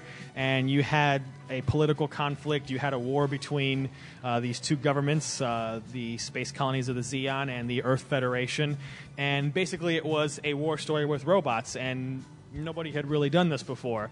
You know, there'd been serious uh, sci-fi shows in the 70s like Space Battleship Yamato, but uh, this was the first of its show, first kind to um, you know be focusing on robots. So that basically was a game changer. And though the first Gundam show was uh, canceled and the toys didn't sell well, it kind of came back in uh, reruns and became a big hit, which moves us to the 1980s. And uh, oh boy, look at that whole list of stuff there. So in the 1980s, you had uh, the Gundam movie trilogy that came back and kind of uh, introduced it to a new fan base, cutting down the story, trimming some of the fat, some of the uh, you know super robot atrocities, G Fighter, Guntank in space. Hey, Guntank was making it- awesome. What? Guntank was awesome. Screw the Guntank. It's actually really good in all the games uh, that come out later on. That's what you always say. It, hey, it was awesome. Guntank is it was a novelty. Only losers use the Guntank. Like the Zeta was never really duplicated. So then, uh, of course, the show was followed up by Zeta Gundam, the first uh, production sequel to Gundam, and uh, that show kind of, you know, changed things some more. You had the good guys are now the bad guys, and the bad guys are now the good guys, and you had fascists running around dropping colonies and gassing people, and it was a whole big old mess. And um, you know, it being now firmly in the real robot, you had a lot sharper designs that were a bit less goofy looking. I know I don't mean goof, I just mean goofy. No pun intended there. It was also in the midst of the Macross transforming craze, so if you've seen Zeta Gundam, then you know that every single thing in this show transforms practically. But that was all the rage back then, kind of like, say, Moe these days. It just couldn't be avoided. Everybody was doing it. And then you got uh, Double Zeta, a sequel that uh, took things in a comedic direction, very different in tone for the first half, uh, but still kind of kept that whole like Earth versus space thing. You got the whole story con- wrapping up in uh, Char's counterattack, you know, the final confrontation between Amuro and Char. And yes, they are dead because I receive a billion email questions about it. They're dead. Face it. It's been 21 years. It's over. They're dead. You're lying. Yeah. They're dead, okay? what? Matilda died? And then um, Gundam took a, a real turn with the last series of the 80s, uh, 0080, which uh, reimagined some of the uh, goofy looking mobile suits into uh, much more uh, pleasing looking versions. And rather than being a war story of an accidental teenage pilot, uh, is about a young kid who, uh, like all of us, you know, when we were young, thought that war was running around with uh, little play rifles and it's awesome and shooting people. And, you know, he kind of discovers throughout the course of these uh, six tragic episodes that war really is not fun in games and it's actually quite the opposite. And pretty much probably is the most personal Gundam story ever, hence the subtitle War in the Pocket. And if you haven't seen this series, then you, you definitely should because it really is a, a fantastic uh, short little series. Uh, some people like to say, oh, it's boring, there's not enough action, where's the robots shooting at each other? But that's not the point of the show. Sure, there's not too many Gundam battles, but the battles that are there are pretty, uh, pretty exciting stuff. Uh, you would would you agree, Dale, having seen uh, that show too?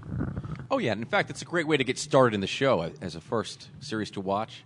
I mean, it's only six episodes. You get started really quick, and after that, you can start with the first Gundam show, work your way into Zeta, and on from there. Mm-hmm. So by the end of the 80s here, you know, we've got uh, Gundam having come back and become a very large franchise and move past its main storyline to, you know, these OAV sequels, which moves us to the 90s. And there's an even longer list. So, uh, looking at this list, you can probably see that uh, this is the most active time period for Gundam. We've got a whole slew of shows, starting with F91, which is a uh, initially planned as a TV show and then turned into a kind of like hastily made movie, leading for a uh, final product that's entertaining but um, a little flawed. It was kind of like uh, sort of roughly uh, loose retelling of the original series, you know, and some of its story elements. And uh, that was followed up by Gundam 0083, aka uh, Top Gundam. Yeah, the only thing it's missing is uh, Kenny Loggins. You got fancy animation. You've got uh, nice. Oh, what do you got back there? Oh, someone's got a GPO one in the audience. You know, it's got uh, nice looking mobile suits, um, pretty cruddy characters, and a kind of muddled story. what would you uh, have to add to that, uh, Mr. Neo?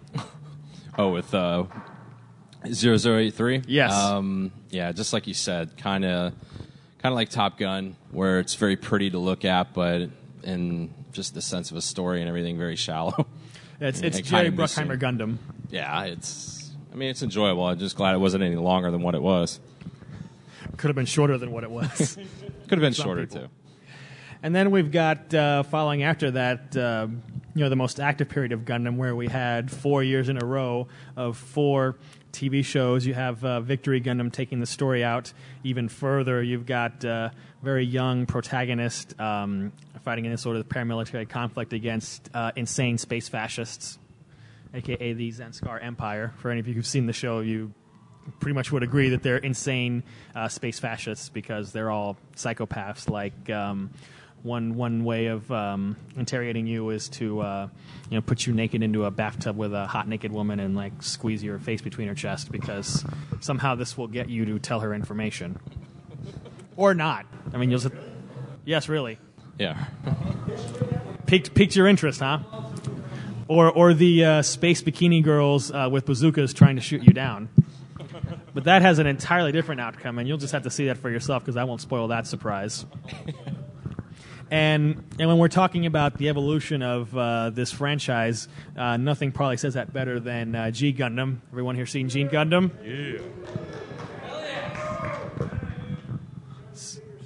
So if you've seen G Gundam, you don't need me to tell you how completely different it is from, you know, the rest of the franchise. You've got this mobile suit tournament where um, it kind of flips the whole story. Where instead of uh, the Earth suppressing the space colonies, you've got the space colonies suppressing the dirty Earth, and everyone on Earth pretty much lives in poverty, and it's a nasty place that's polluted, and you have this tournament where every four years you got Gundams fighting like it's the Olympics, except that uh, whoever wins rules the universe. So you know you got that whole thing. You've got uh, this story about uh, the Devil Gundam and about uh, nanotechnology, and you've got a main character who is fighting on this personal crusade to you know save his his father and clear his family's name.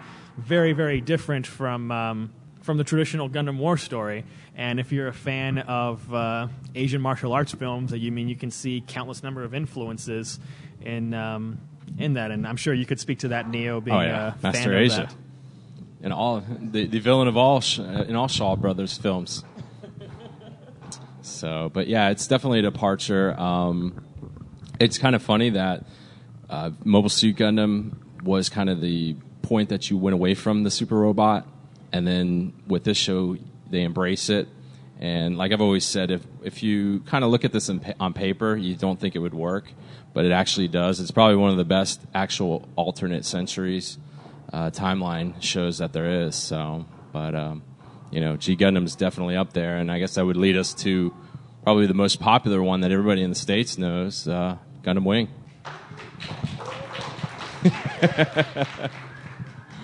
so, uh, well, I mean, that's what it, pretty much the introduction of the kind of the super team.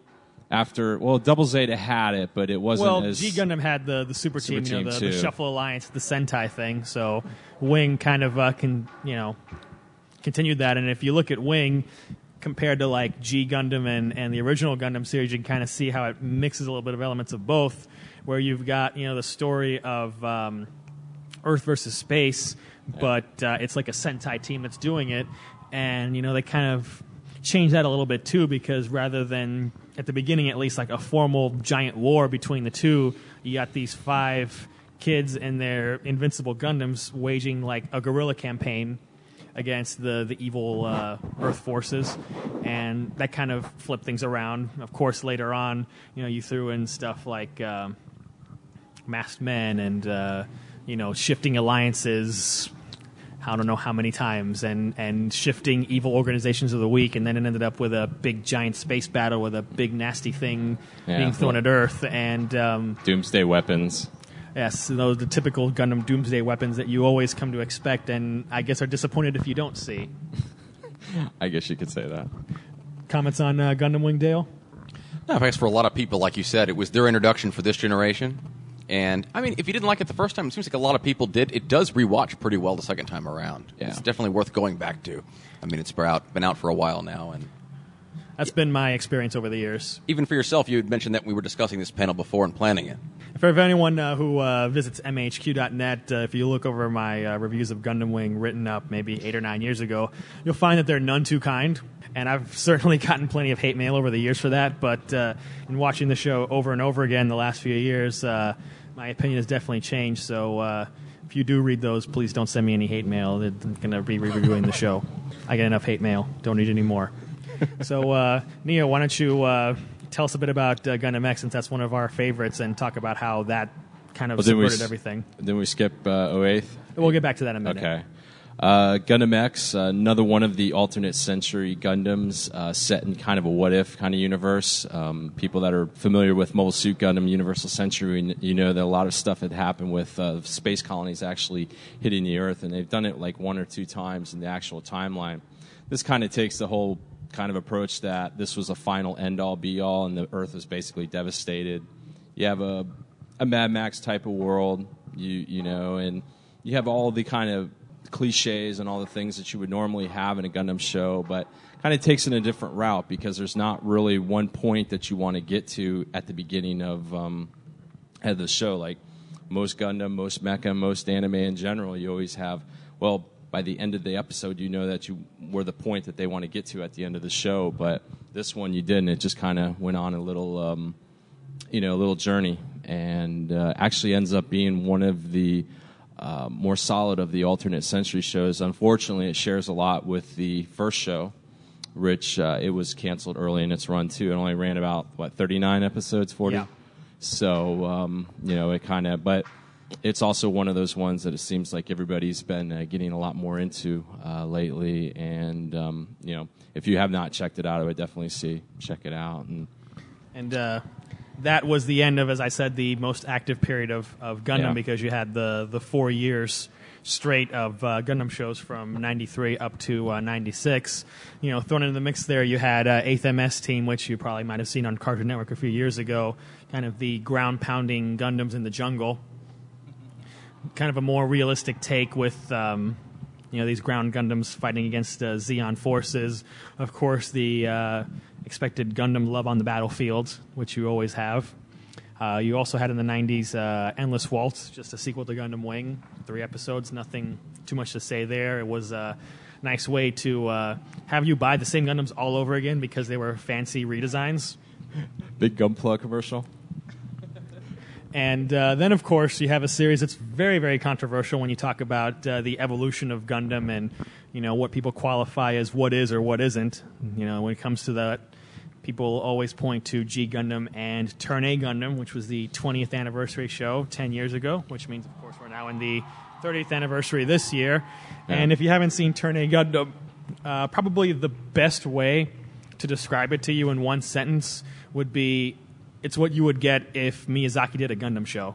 In terms of tone, appearance, uh, you've got a great soundtrack by Yoko Kanno. You've got this world where technology has, uh, you had an, sort of like an apocalypse kind of, and civilization basically started all over again, and they're only at World War One level, but they're getting attacked by mobile suits from the moon. And you've got a very unconventional looking Gundam, which I don't have a picture of here, but if you see it, you'll know that it's unconventional. You go to the dealer's room, you can see some of the master grades. what was that? She said worse. I hope you're joking. I really do. White Devil with mustache. See, for those of you listening to the podcast, someone in the audience shouted "worst Gundam design ever," and see, you just got to watch the show and see it for yourself because I didn't like it too much either. But once you actually see it do stuff, you'll you'll change your opinion. It it loses that um, it loses that shock value by like the third episode. You Yeah. really don't think about it anymore. You're like, okay, you know. And in this show, compared to all of the previous shows, uh, obviously it's still a Gundam show. You're going to have mecha combat, but it's much more character based, and uh, they spend a lot of time developing pretty wide range of characters and kind of leads you into the plot, which is a nice spin on the typical Earth versus space because it's not just space people want to take over Earth. Kind of is, but there's a much deeper reasoning behind behind it this time than just the usual, you know, crazy genocidal fascists who want Earth for themselves and nobody else. And uh, that leads us to the 21st century. I'm sure a lot of more recent fans are familiar with some of these shows. Uh, the first Gundam of the 21st century, Gundam Seed, aired on Cartoon Network a few years ago. Um, kind of in the beginning, a, a remake loosely, if you want to call it that, or copycat if, if you really don't like the show, of the original Gundam series. You have kind of the typical Earth versus space. This time uh, it's coordinators who are genetically engineered, more advanced people, versus naturals, which would just be regular schmoes like all of us. And you've got you know a zillion Gundam designs, some of which have become very popular: the Strike, the Freedom. Uh, basically, it was a way to bring Gundam to a whole new audience, uh, kind of like how you know shows like Wing did in the '90s. Because uh, as uh, the people at Funimation Entertainment are fond of saying, um, there's a new nine-year-old born every day who's waiting to discover a franchise and get sucked into it and suck their parents' finances into it. So, you know, there's a whole generation of kids who never saw any of those shows from the 80s or 90s, and for a lot of them, Gundam Seed was their introduction. Uh, you had a sequel to that, Seed Destiny, which, uh, well, very popular in Japan. Uh, didn't really um, do much for that uh, universe in terms of moving the story forward. It aired in Canada, didn't air in uh, North America, had some good dun- Gundam designs, and uh, very, very controversial with uh, fans. Maybe you could hit on that, Neo, since we just Well, talked I'm not going to go recently. too much into it, but yeah, I would say um, controversial in the fact that I think it's one of the few shows that's either really loved or really hated. Uh, there's no really gray area in this one, um, you know. So uh, started off well, um, didn't end as probably as well as it should have. So I mean, but led us into uh, Stargazer, which was kind of a novel thing that they did. Um, it was not necessarily like an OVA, but it was something that they uh, Bandai streamed over um, over the internet, live streaming. And the other thing about it was it was only about 15 minutes, and it showed one. It was more or less a side story within the Destiny timeline. Uh, kind of jumped around once again, kind of like Endless Waltz, a way to sell new uh, models, you know, r- new remakes of uh, existing existing uh, suits out there. So, um, which yeah. uh, brings us to uh, you know a couple of uh, related series: Legend of the Space Nazis, aka MS Igloo. In this series, uh, it's kind of a first because um, for the first time you had Gundam moving to entirely uh, CG animation, which led to some uh, kind of crazy-looking people with crazy facial expressions that would creep you out. Kind of like if you saw Final Fantasy Spirits Within and were creeped out by the way people looked in that movie. Yeah, you have that here. Um, you got a story that goes back to the original series. Uh, it's like definitely a, a series for techies. The first MS Igloo um, focuses on the Zeon and all of their crazy, wacky prototypes that explode and die at the end. And the second MS Igloo, which is being released right now, uh, takes it to sort of like an even earlier stage where you have uh, the Federation with no mobile suits. So if you are like one of these military otaku who loves rifles and jeeps and tanks and airplanes and all that stuff, then this is the series for you because it's sort of like basically World War II with mobile suits, the way it's depicted. I mean, if if you didn't see Zaku's or anything in there, it could almost be like some kind of World War II thing. It's almost like like Valkyria Chronicle or something like that, like just an alternate World War II scenario. Um, we've got Gundam 00, which is the latest series. Maybe you've seen it on the Sci-Fi Channel. Anybody? No, no, no love for 00. I've seen it. Clap for us because there's people on the internet eventually who, who are going to hear this. Now, if we talk about uh, switching things around, Double O really uh, shakes things up. You've got uh, you know this private organization, Celestial Being, who decides to end war by jumping into the middle of conflicts with uber powerful Gundams and disarming everybody. And uh, really is a mix of the original story because you know you've got all of these different factions. You got these three superpowers that. Um, you know, are all opposing each other, but you've got a really, really, really complicated set of politics, and they really take their time to um, set up those politics, but make it relatable to, you know, the current situation of this world. I mean, even three three centuries in the future, but it wasn't for mobile suits. It could almost be today, which is kind of the whole idea. Um, you know, you've got ethnic conflicts, religious conflicts. You've got, you know, imperialism, all this sorts of stuff. But then you throw in mobile suits, and uh, the show's still airing. The second season is just about to wrap up in Japan in a uh, few weeks. And since I mentioned earlier, we're in the 30th anniversary. Uh, we've got a Gundam OAV coming out, well, presumably an OAV that will uh, go back to the one year war post era yet again. Uh, have some Federation troops cleaning up um, Zeon forces that are still running around after the war. It's only a year after that, and not much more information. And talking about uh, the evolution of uh, mecha franchises, we'd be remiss if we didn't mention Macross. yep. Going through this real quickly, uh, I mean, if you're in your 20s or 30s, then chances are you probably saw Robotech on TV, which was produced from Macross. Um, probably one of the most well-known mecha franchises in the real robot era after Gundam because uh, it set off the whole transforming craze of the 80s that I mentioned with Zeta Gundam. I mean, after uh, Macross came in with its transforming fighter jets, pretty much every freaking show in the 80s up until the late 80s threw in a transforming mecha somewhere. Even if you had a show where there were no transforming mecha, they would throw in at least one just because that was all the rage back in those days.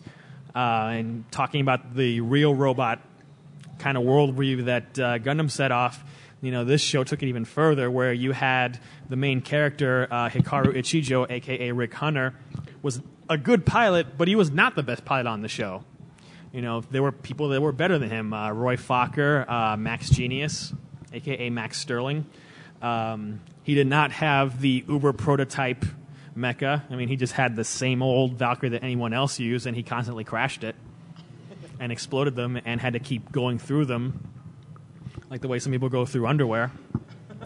I think somebody took account of how many he went through. And you had a very different story of, um, you know, this interstellar war of humans versus a giant race of aliens, the Zentradi, where love conquers all, along with uh, J-pop. And that also set off the uh, the idol craze. So if you uh, have seen plenty of shows with idol singers, you can thank Macross for that uh, with Lynn Minmay. Some people love her, some people hate her. I would just say, watch the Macross Minmay. She's not as annoying as the Robotech one. Seriously. That is true. Any uh, comments on Macross Neo before we move on? Uh, what else more can you say? I mean, uh, just like um, just like some of the earlier shows that uh, came over, like Speed Racer and stuff. This really kind of, uh, you know, when it was made into Robotech, it probably brought, um, you know, made anime a lot more mainstream. It's a gateway show. Yeah, and you know, helped bring a lot of the stuff that we watch now to the states. So. Um, you know, it's um, and and like Chris said, you you, you really have to look at this one because yes, it does have giant robots and stuff, but it does. It's a little bit. It's in a diff, much more different vein than uh, a Gundam show. Uh, a little a little bit more about human human interest and, like you said, lots and lots of J-pop, especially in later incarnations. Yeah, definitely. Uh, for the rest of the '80s, uh, you had a retelling of the series. Uh, Do you remember Love? Fantastic animation, and a little uh, musical video thing. Flashback 2012. Move into the '90s and uh, we've got Macross 2, kind of a sequel OAV that's an alternate universe now. Macross Plus, uh, I'm sure plenty of people have seen it in here. It's been on uh, Sci Fi Channel, Starz, uh, other channels a zillion times. uh, probably the big debut of Yoko Kanno, what really uh, put her on the map for a lot of people. You have uh, Macross 7, a show that most people probably haven't seen and um, is alternately either loved or derided. It's one of those shows you either like it or love it. I mean, you, I mean, you love it or you hate it. There really is no middle ground with this show. I can tell you when I first watched it, I was like, what the hell is this piece of crap? And to me, it was just like, what, what is this? What the hell is happening on the screen? But you have to go into it with the right expectations. I take it you didn't listen to his song. I did not listen to. I did not listen to Fire Bomber's song, and um, you got to go in with the right expectations. It's a very different kind of show. Uh, it's a show where the main character is the musician, and rather than being a uh, J-pop idol, it's a uh, what a '90s era rock band. Very, very different. They actually put out a whole set of uh, albums for this uh, band Firebomber, and if you've seen the show, you've probably noticed it has no soundtrack. There's no background music. Every single piece of music used in this show is Firebomber music.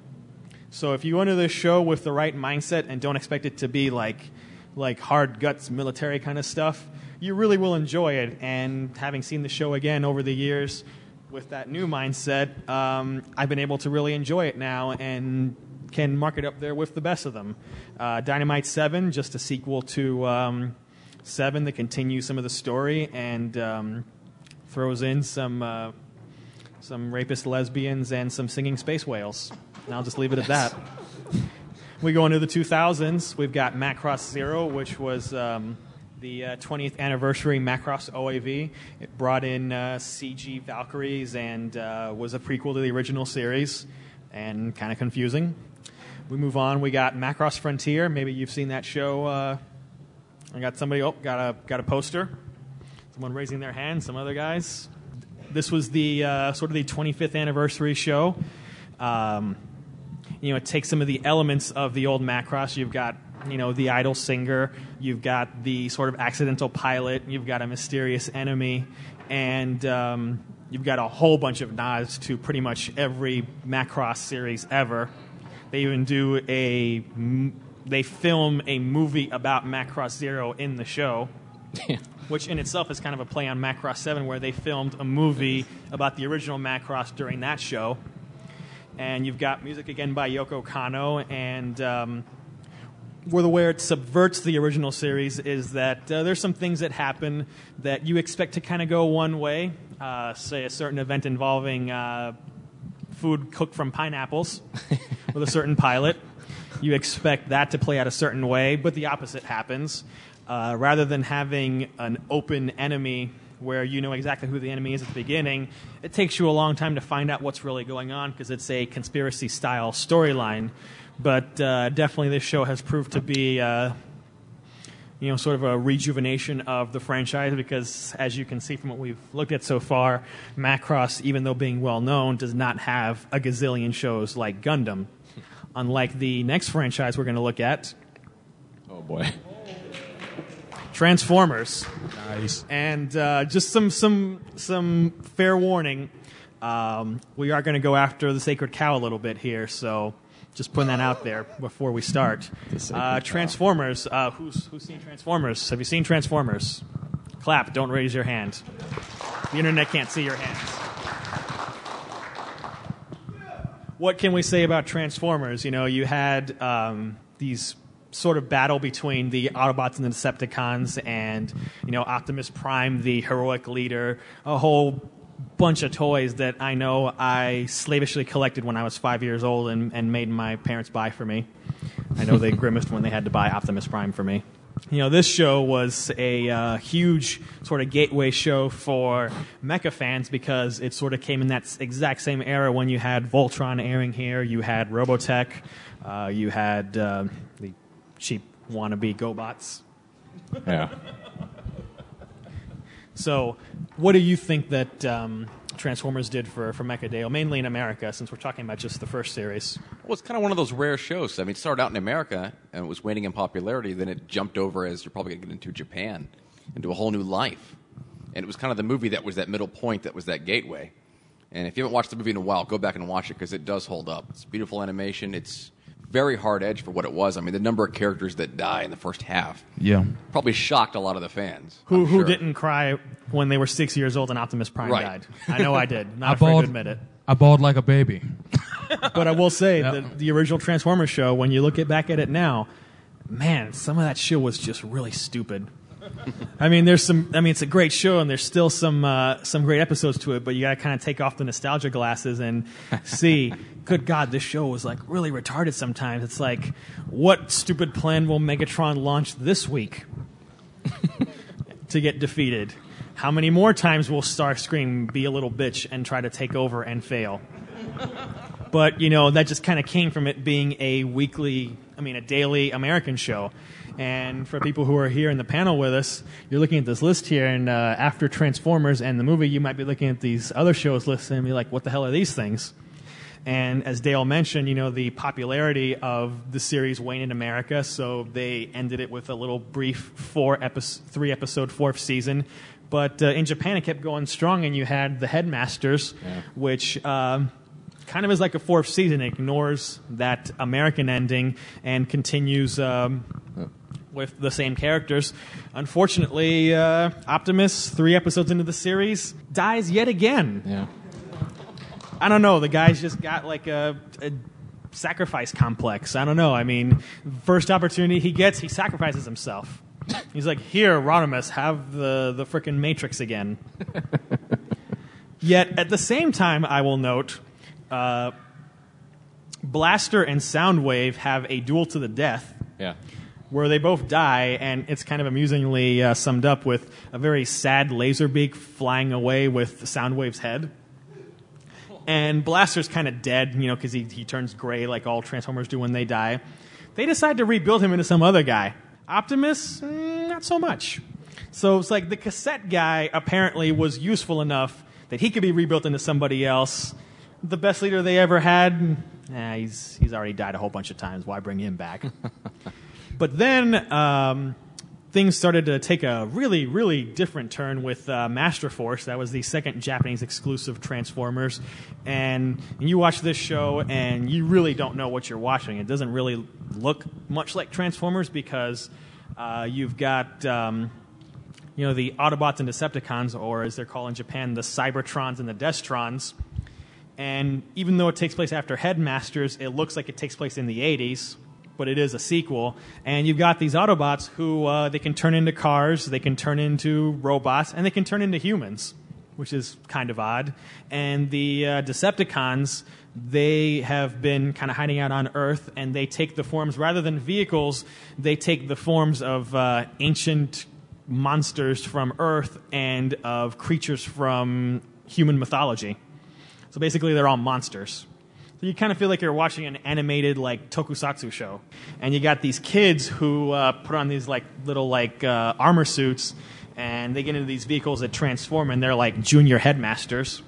So you really have kind of like a Japanese style robot show that just happens to be called Transformers. So that really kind of went very far away from you know what you kind of would expect of uh, Transformers. Not to say it's bad, but it's very different from kind of like the formula. And it kind of just went further on in Victory and uh, Zone, which um, just went even more in the uh, direction of the Japanese mecha show.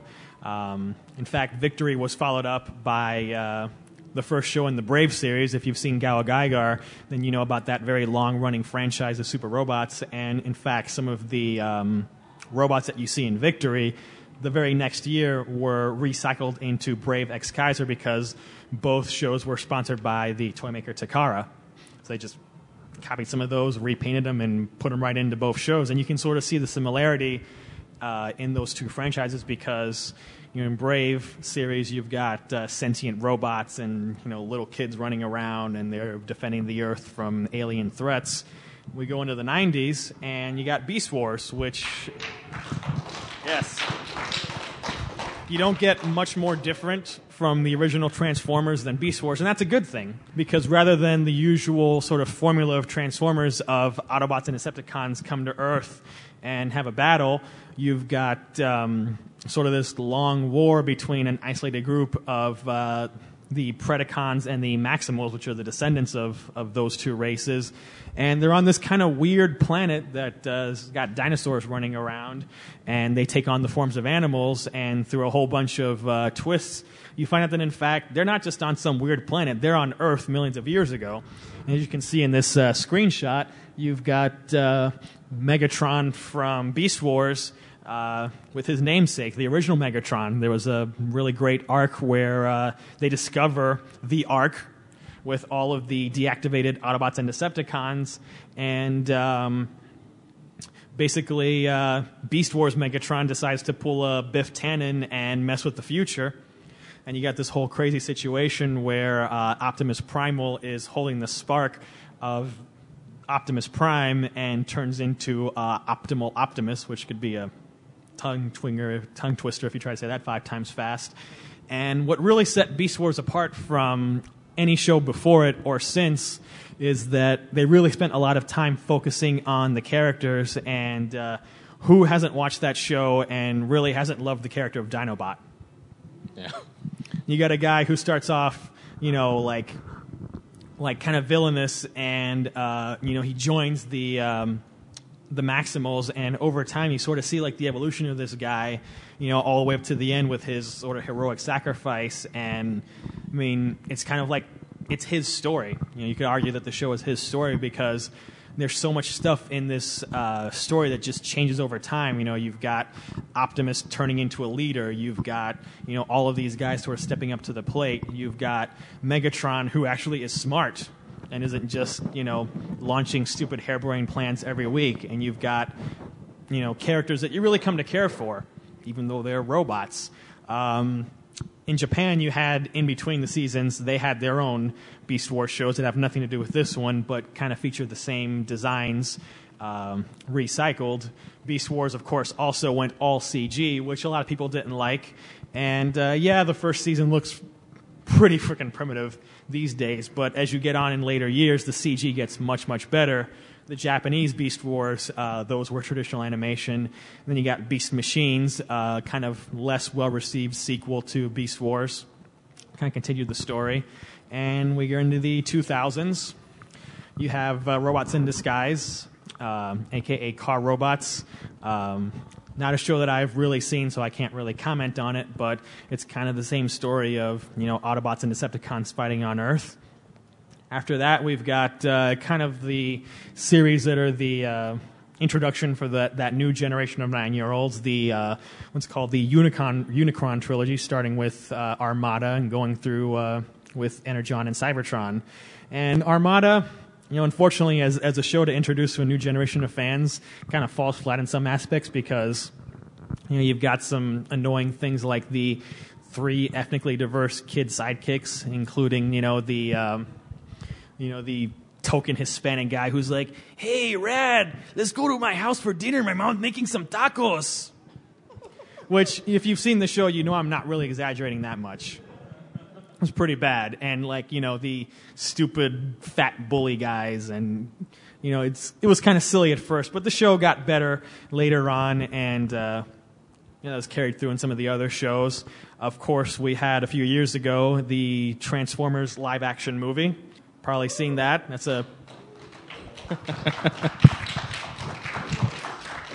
long, long in coming movie and um, very controversial for some people who uh, kind of wanted to see something more along the lines of the original series, but uh, this was a very different take.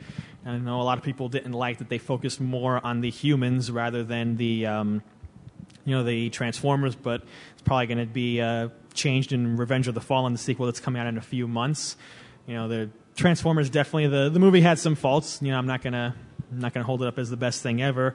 Certainly, you had some some kind of Michael Bayisms. You know, the director who likes to throw in things like, "Hey, here's like this like Uber hacker chick who's also like uber hot, and here's a comic relief guy, and here's some military guys, and you know, oh, here's this other uber hot chick who is going out with a jerk, but she's actually really nice. Oh, and by the way, she's also like you know an Uber mechanic too." Which comes in handy at certain points. uh, another show, when we're talking about uh, you know playing around with the formula, Transformers Animated.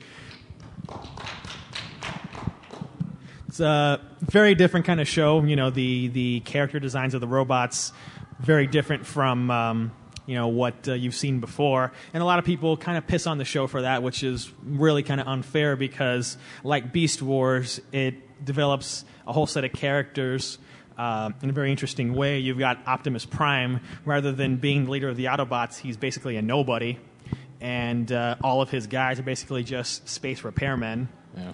And they're kind of looked down upon by the rest of the Autobots who are part of the uh, Cybertron Elite Guard. They're trapped on Earth. They're fighting against, you know, the uh, Decepticons, who are all an experienced fighting force. And these guys kind of have to just develop into warriors when that was not what they were ever intended to do.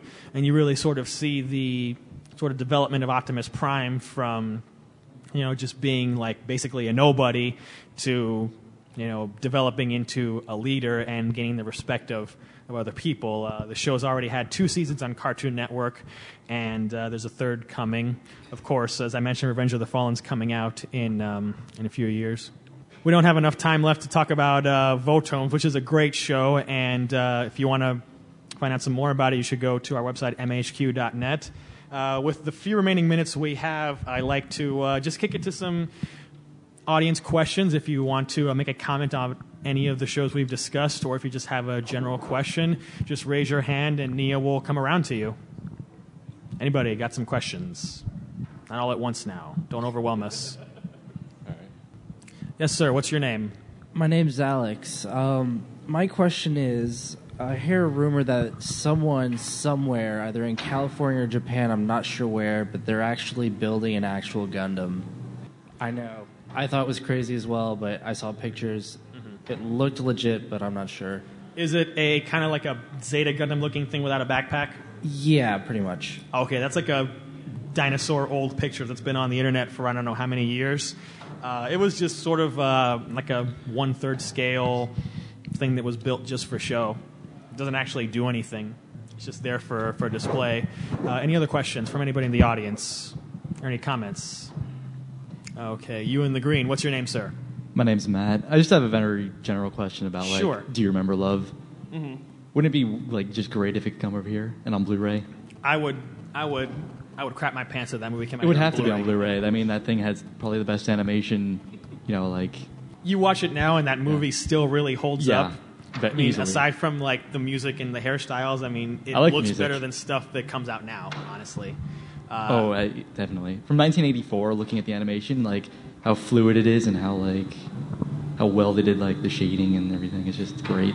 Oh, absolutely. I mean, you can just see all the loving detail in that movie. Unfortunately, it's caught up in a whole bunch of legal rights issues, so we'll probably never see it. But uh, one one can dream. Uh, anyone else have any questions or comments you want to share? Yes, ma'am. Have you seen Patlabor? Oh, uh, definitely. I mean, if we had more time, I, I definitely wanted to talk about that show. Uh, for people who haven't seen it, uh, Patlabor's a great show. Uh, it's uh, kind of like a comedy drama about uh, you know the slice of life of a bunch of crazy police officers who use um, robots to fight crime. And it may sound silly, but it's really probably one of the best mecha shows you can ever see. So I would highly, highly, highly recommend that show to anybody. You can find it pretty cheap on the internet, so it's a great show. Patlabor, Mobile Police Patlabor. Any other questions or comments? Okay, over here. Yes, sir. What's your name? Uh, Vincent. What's your question, Vincent? Um, I was wondering, in your opinion, Mhm. for Universal Century Gundam, do you think if Operation Odessa or if Jaburo, if either one of those have gone the other way, which do you think would have had more influence? It's a bet me my friend have going. Hmm. Um, in the the Jaburo invasion. Yeah. It's kind of hard to say. I mean, there's so many like what ifs of what could have happened. Um, you know, Odessa was a sort of like the the the end of uh, the war for Zeon on Earth. But uh, even if they had one, I mean, you had so many other things like everyone from all these different factions at each other's throats, a whole bunch of resources being wasted on a bunch of crap that doesn't work. So, I mean, it's certainly possible, I think, that no matter what happened, they probably would have lost because they had so many problems of their own that they just couldn't get their act together. So, it's kind of hard to say because there's so many variables of what could have gone one way or the other. So I hope that kind of answers your question, but there's not much of an answer I can give. There's so many different things going on in those two uh, those two battles. You, sir, in the tie, you had a question? Uh, yes. What's your name? Armando. I'm. Oh, actually, I'm Clark Kent from the Daily Planet. Um, just a quick question about the. Besides, besides Gundam Zero Zero, what Uh-huh. are the chances of them possibly redoing dubs or just doing dubs for previous Gundams? Mhm. And also, what do you think? Uh, have you ever seen Cybuster? And if you have, what did you think about that one? The uh, the Cybuster anime. Yeah. Haven't haven't seen it. Um, I've I've heard that it's kind of mediocre, both in terms of animation and story. But I did see the uh, Super Robot Wars uh, show and the OAV. I did join those, so I might check out Cybuster. Uh, your other question, unfortunately, um, you know, and this is sort of a, a truism here in America, old stuff doesn't really sell unless it happens to be called Dragon Ball Z. So um, Hey, hey, dubs hey. are expensive to produce, and I think, I mean, the average cost is about ten thousand dollars an episode. So if you have something that's just not going to appeal to a wide variety of people, the chance of it being dubbed is going to be really low. So you've seen a lot of old shows now getting released in America, no matter what genre they are, that are undubbed because it's just not worth the cost of dubbing it. So with the older Gundam shows, I mean, they probably won't even be released here, honestly. But if they were, I would expect them to be sub-only boxes because there's just it's just not worth dubbing them. They won't make back their money. You, sir, you had a question. Oh, yeah. But um, on that little uh, old anime stuff, Mhm. but didn't they like uh, re-release uh, Zeta Gundam into America and then dub it, uh, add a dub onto that as well? So like they could have done Gundam X and Turn A Gundam, you know. Well, give a chance to- unfortunately, when it comes to Gundam, um, with some of the shows, especially the ones directed by Yoshiyuki Tomino, the creator of Gundam, when it comes to shows by him, you've got Bandai in Japan and Sunrise calling the shots, and they've told um, you know Bandai Entertainment here what to do. I'm sure Bandai Entertainment probably didn't want to push the original Gundam show after Wing because I can recall back in the day uh, when the original Gundam show started up here, everybody expected it to be like Wing, and these people who came in via Wing saw it and were like, "What the heck is this?" There's only one Gundam. It looks stupid. I mean, I can understand that reaction if you see this and you expect that everything's going to be like that, and on top of that, it's it's a really really old show. So, unfortunately, um, and this is true of a lot of companies in Japan, they know nothing about the American market, but they think they know everything. And Sunrise thought, hey, Gundam's really huge here. If we push this Universal Century stuff in America, it'll become really big there too. Slight difference. It had a 20 year history in Japan by that point. It had no history here.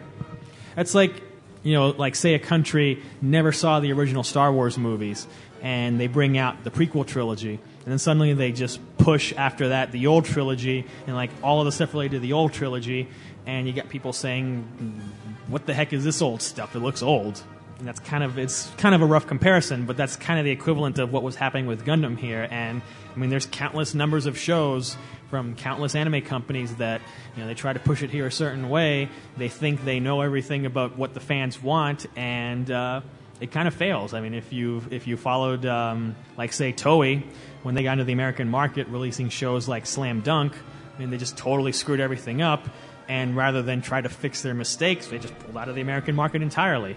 So that's just it's across the board a problem.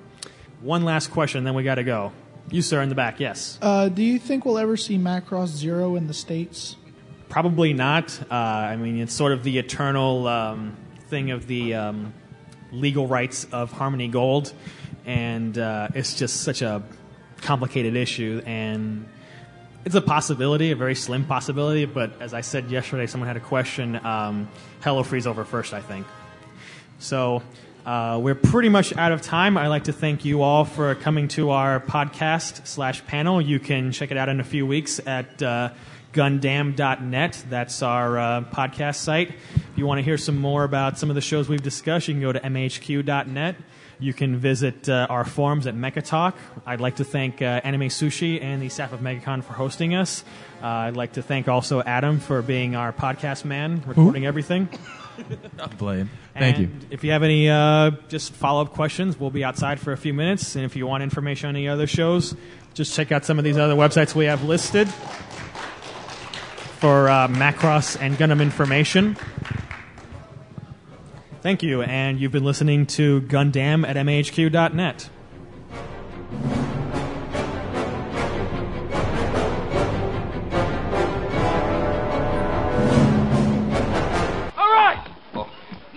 Shush. off.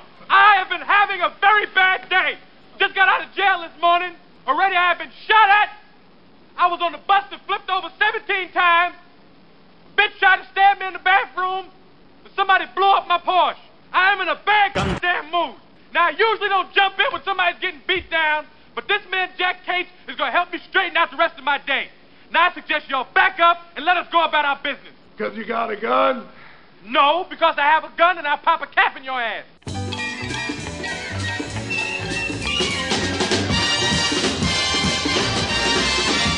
Striking out on finding your favorite manga, anime, or series merchandise nearby or online? Lost when it comes to finding pop music from Japan, Hong Kong, and other Asian markets? Well, then Florida Oriental Trading is here to help. If you live in the Central Florida area, head on over to the intersection of Colonial Drive and Mills Avenue near downtown Orlando. You'll find FOT right next to the CVS pharmacy.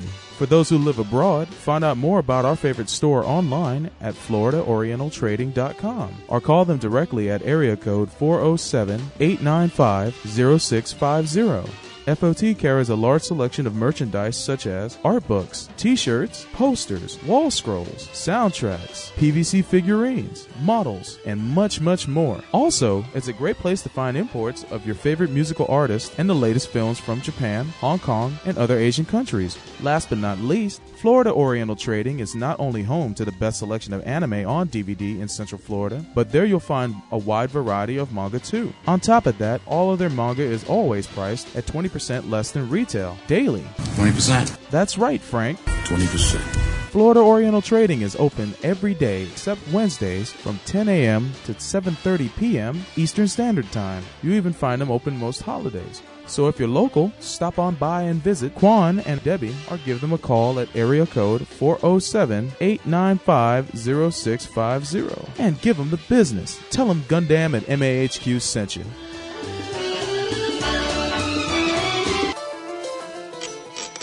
Open. Gundam it, open! Prime, you said the Matrix would light our darkest hour. Magnus! I want the Matrix! Never!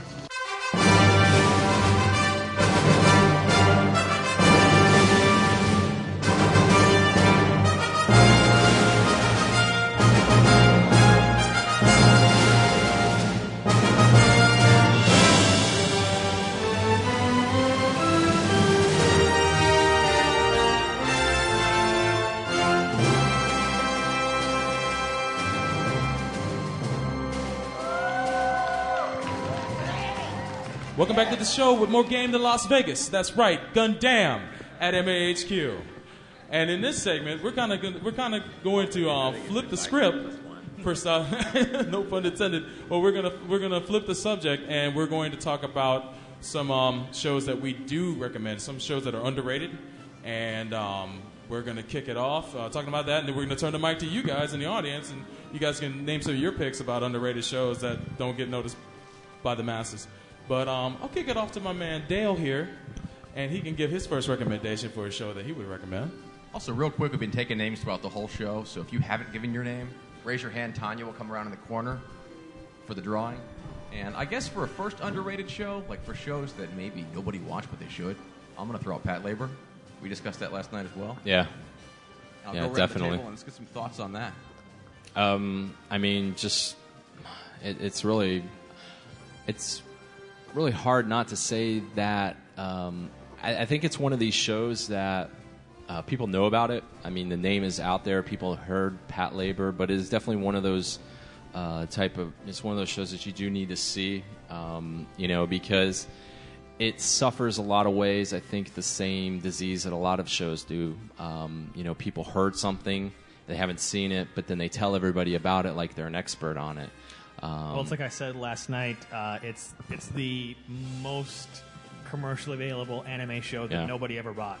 Yeah, yeah, because it's been all over. It used to they used to play the movies on Starz. I think they still do on one of those uh, digital cable channels every once in a while. I see, um, but um, definitely, definitely a show. Uh, even though it does have mecha in it, I think just the overall story, the themes within it. Um, most people that are interested in anime, especially some of the science fiction anime, um, you know, they would definitely like that. Um, you know, it has great social commentary, like a lot of um, like a lot of shows do. But uh, Chris. It's it's a it's a great sort of like police slice of life dramedy that just Yeah. happens to have robots in it. Yeah. I mean, the robots aren't even really the the main focus. It's Not it's the all. characters and you know the fact that you've got like a gun otaku and a girl who's obsessed with robots and a guy who doesn't care about the job that he's doing and all sorts of weirdos, real weirdos, but they all come together. They're all like very lovable characters. Uh, you know, the series can get very serious, like in uh, the movies, Yeah. and then it can be you know really wacky in uh, both the OAV and the TV show. So it's a fantastic show. It's dirt cheap. There's no reason not to buy it. Go go watch it. You you won't regret it. But Uh, anybody else want to throw out some other ones? All right. Uh, th- thank, thank you, Mr. Host segment, for passing it to us. I'm sorry, I fell short yet Um, again. Um, passing it, uh, I guess, um, if anything, we'll pass it on to the next person. Neo? All right. Um, now, in the flip side of, like we were speaking about Patlabor, where it's very accessible, this one is a little bit more difficult uh, to find. Not as much, but you know, with the advent and the uh, of the internet, it's you know anything can be found. Um, and this is a this is a mecha based show, and it, the mecha does play a, a large role in the show, and it's actually influenced uh, probably one of the more popular uh, animes, and that was during the 1990s. And the show I'm talking about is uh, Space Runaway Ideon, and it is actually done. It is actually the show that was done by Yoshiyuki Tomino after the cancellation of Mobile Suit Gundam.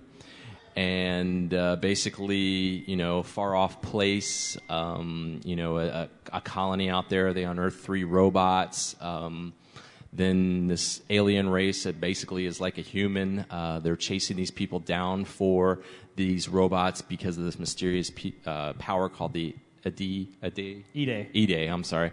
Um, and, um, you know, a lot of things start to go on. These people, it's a very desperate, very violent, and uh, I'm sure a lot of people have heard that, um, you know, at the end of the show, pretty much the galaxy that all these people live in and where the final battle has taken place, this robot blows up everything.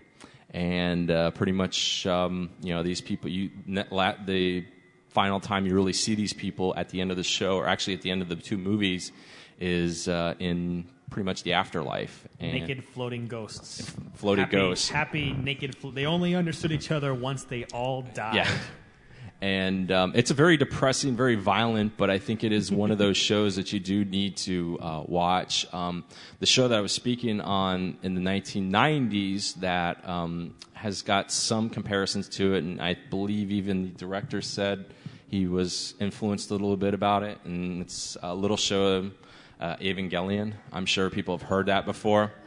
Um, Version one gazillion point two two two five, which is on the Blu-ray coming soon. I, I, and then the Ultra Ray in 20 years will have version 2000.78 infinity squared times pi. and and uh, I, I'd have to say that, that that would be the thing I would say too is what version. Um, I would also add, if you want to get an idea, because Ideon is kind of slow in the first half and Yeah. kind of hard to get into. If you want to get an idea for just how brutal the show is, go to YouTube and type in Ideon deaths. There's a one minute video set to classical music of just like every horrible death. Little kids getting their heads blown off by bazookas, kids getting Yeah. shot in the face, a woman getting shot in the. I was like, everything, everything that is horrible about this show, in the good way, is all thrown in for your viewing pleasure in just one minute. So I would suggest watching that. It'll blow you away, and you'll want to watch the show. Now it's it's good not just because of the violence. No, it's- I mean it's- it's the more than just the that. violence is not like it's not like a Wicked City where it's just like re- gratuitous violence. No. but um, it's just part of the story of this Yeah. story of you know building desperation and and impending doom. Yeah, I mean, if you want to see, and if you want to see where there's uh, there's two characters within this show that are probably the nicest people on earth, and they get crapped on by everybody. And I honestly don't.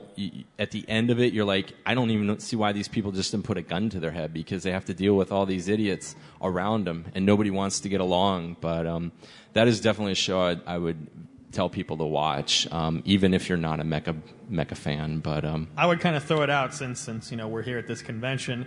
It's kind of similar to where if you watch Battlestar Galactica, that show is now that things just keep getting worse and worse and worse progressively Yeah. as time goes on. It just keeps getting grimmer and grimmer, and people keep dying, and you're like.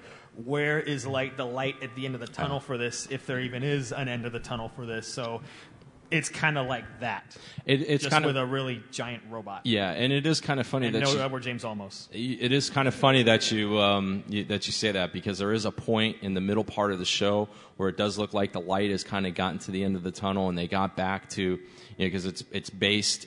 Uh, it starts off in a distant colony, and the people get back to Earth, but then they get to Earth, and you know, it, the Earthlings don't want them there. So then they're getting chased by the Earthlings, and they can't give up this robot because they've slowly found out that if if they um, if if they don't control it, if somebody else does, it's just going to blow up everything. Well, of course, Which it is- does. which it still it does at the still does at the end end. But um, that um, that's pretty neat here and there. But Chris, uh, what would be another uh, show that would be an underrated classic that you? I, I got a couple. One mecha based uh, show that if you're a visitor to MAHQ, you've probably seen on the site for many, many years Metal Armor Dragonar.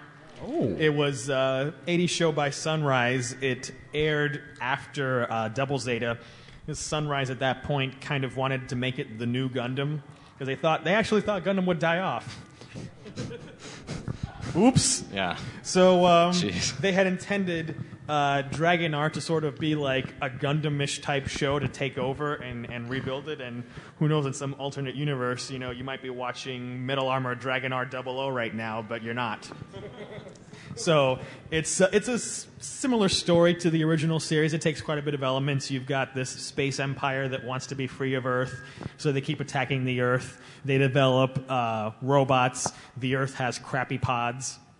Um, a couple of teenagers, really, really, really, really moronic teenagers, get um, caught up in becoming accidental pilots. But even though it takes all those elements from Gundam, it goes in its own direction, and it's a very entertaining show. Fantastic mecha designs, some great battles, good story, very, very underrated. Unfortunately, it's not available in America, so you'll have to uh, ask the internets where you can find it. Uh, non mecha show that you absolutely must watch and have no excuse not to, even though it's a zillion episodes long Legend of the Galactic Heroes. Oh. Yeah. It's a fantastic space opera um, where you have these two um, these two competing powers that have been in war forever. One of them is um, a monarchy, and then the other is a democracy. And you really have a lot of social commentary about what's better to have a benevolent dictator in charge or a corrupt democracy that appeals to the lowest common denominator of society. You have uh, these two tactical experts on both sides who are pairing off against each other. You have massive fleet battles with um, hundreds of spaceships, all set to classical music, and you just have a really large cast of, you know, really interesting characters. If you like sort of deep shows about space opera with a tinge of politics, you know, kind of like Deep Space Nine or Babylon 5, those kinds of shows, uh, Battlestar Galactica, the new one, you definitely would like uh, Legend of the Galactic Heroes. The main show is about 110 episodes. There's a handful of movies, and there's two side story series that total up to 50 something episodes, but it's a really, really good series, and I cannot say enough good things. I mean that in the good way, not the I can't say enough good things about this kind of mediocre way. Really, there's not enough ways that I can praise this show because it's that good.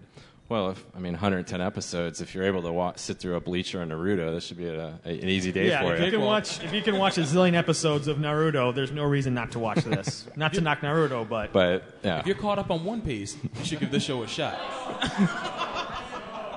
you can you can you can watch this show, the main show, four times before you get to the episode count of where One Piece is. No now. doubt. Zorro.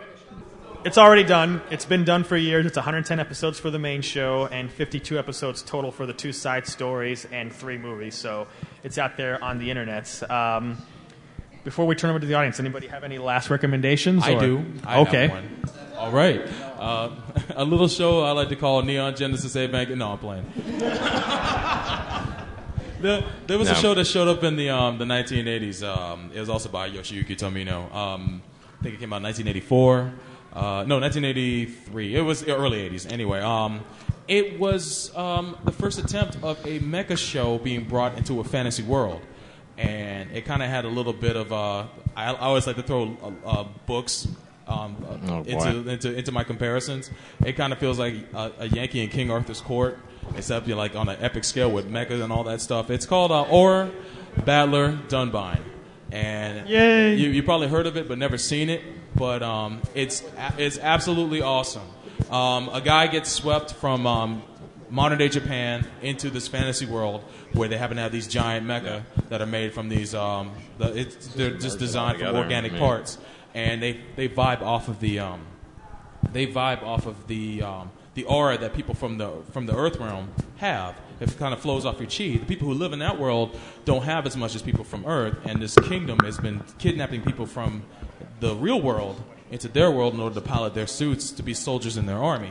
Well, one of them, um, the main character, meets up with this uh, redheaded girl who used to be um, a police officer in Houston, and she broke away from being enslaved by the by the duke of that realm that's kidnapping the people, and convinces him to do the same. And they end up fighting alongside um, a much smaller kingdom and the, and, the, and the prince of that kingdom. They team up with him as um, freedom fighters in order to fight back against the big um, the big empire that's building. And then in the middle of the series, it takes a huge twist, and I won't ruin that, but it's absolutely awesome, and it brings the it brings the battle to a new forefront. But the show is amazing, even even though it's up there in age. It looks almost like no anime you've ever seen, and um, it, its execution was real well, and the end is very stunning. Um, but I will I will I will go ahead and um, regress. It's called Aura, A U R A. Aura, yeah, Aura Battler Dunbine. Battler, and Dunbine is spelled D U N B I N E. And for those who um, also not familiar with the spelling of Ideon, it's um, I D E O N. Both shows have been reviewed on MAHQ.net if you want to read a couple of reviews and get an idea for uh, what the show is like without getting too far in and spoiling yourself. So at this point, we're going to turn it gonna turn it over. over. We only have a little bit of time for uh, audience reaction on this before we move to the general questions. So, uh, you, sir, what's your comment on a underrated show that should be seen? Okay, I have uh, actually two shows, but they're interrelated, so it's okay. Um, the first, of course, is uh, Turn A Gundam, which everyone needs to watch because it's a masterpiece. Definitely. Yes. And um, Turn A Gundam, it's an ma- absolute masterpiece. My favorite anime. And the second would be uh, Victory Gundam, which is not as good and it has issues. An absolute cry fest. Poor Shirok team. But anyways, it's a very good one as well. Thank you. Thank you for those Thank you very much, man. Feel strong about that. I do too. Eh, All right. Um, my name's Anthony. Oh. Go, go All ahead. right. Um, one anime that was kind of slow at the beginning, but it picked up really good, and I liked it at the end, was Overman King Gainer. Yes. Yes, that's a great show, also show. by Yoshiki Tomino. Yeah, the dancing mecha in the front. I mean, how could you not like that at the at the beginning? Hi, I'm Deborah. I this isn't a mech. That's fine. anything, but it's uh, tactics. I don't know if a lot of people watched that. I thought that was pretty good. I have heard of it. I've never seen it though. Hard to follow, but it was really pretty. it was cool. And, and I read a lot of manga, and I thought that uh, Vampire Game is the absolute best manga ever. Everybody should read it. It was wicked cool, like like a total soap opera. Especially if you like vampires or cats or. or Vampires, but I'm allergic to cats, so um, But that was At least they're in paper form. ever. so Vampire game. Cool. thank you. We're going to move with the general questions at this point, and we'll move after that to the prize giveaway. Mr. Zorro, what's your general question? For anyone who has a question, it can be anything about anything now. So, Well, you, you go ahead because I remember your arm was up, but a- after you, after you Forgive would. me for my angry rant earlier. I, it was just that series brought some bad memories. that's okay. That's okay. But anyways, one series that is probably maybe I'm not sure if it's popular or obscure, but I'm going to say it anyways. It was an influence to another recent good series in the form of Gurren Lagann, and the series is Gunbuster. Oh Oh, absolutely. That's Yeah. that's uh, Absolutely, great man. show that anyone should watch. It's sort of like the proto Gurren Lagann. so, okay, lots Probably- of hands coming up. probably Devon will more come people to you there. one at a time. and this is all open floor, so you can ask us anything about anything, whether we talked about it or not. Clifton again. Um, uh, what was the topic again? No, Open you- questions. we have open forum right Open now, so questions, whatever, you want to do. Okay. We're finally the Um, free form, my friend. Um, have you ever saw Eyeshield 21?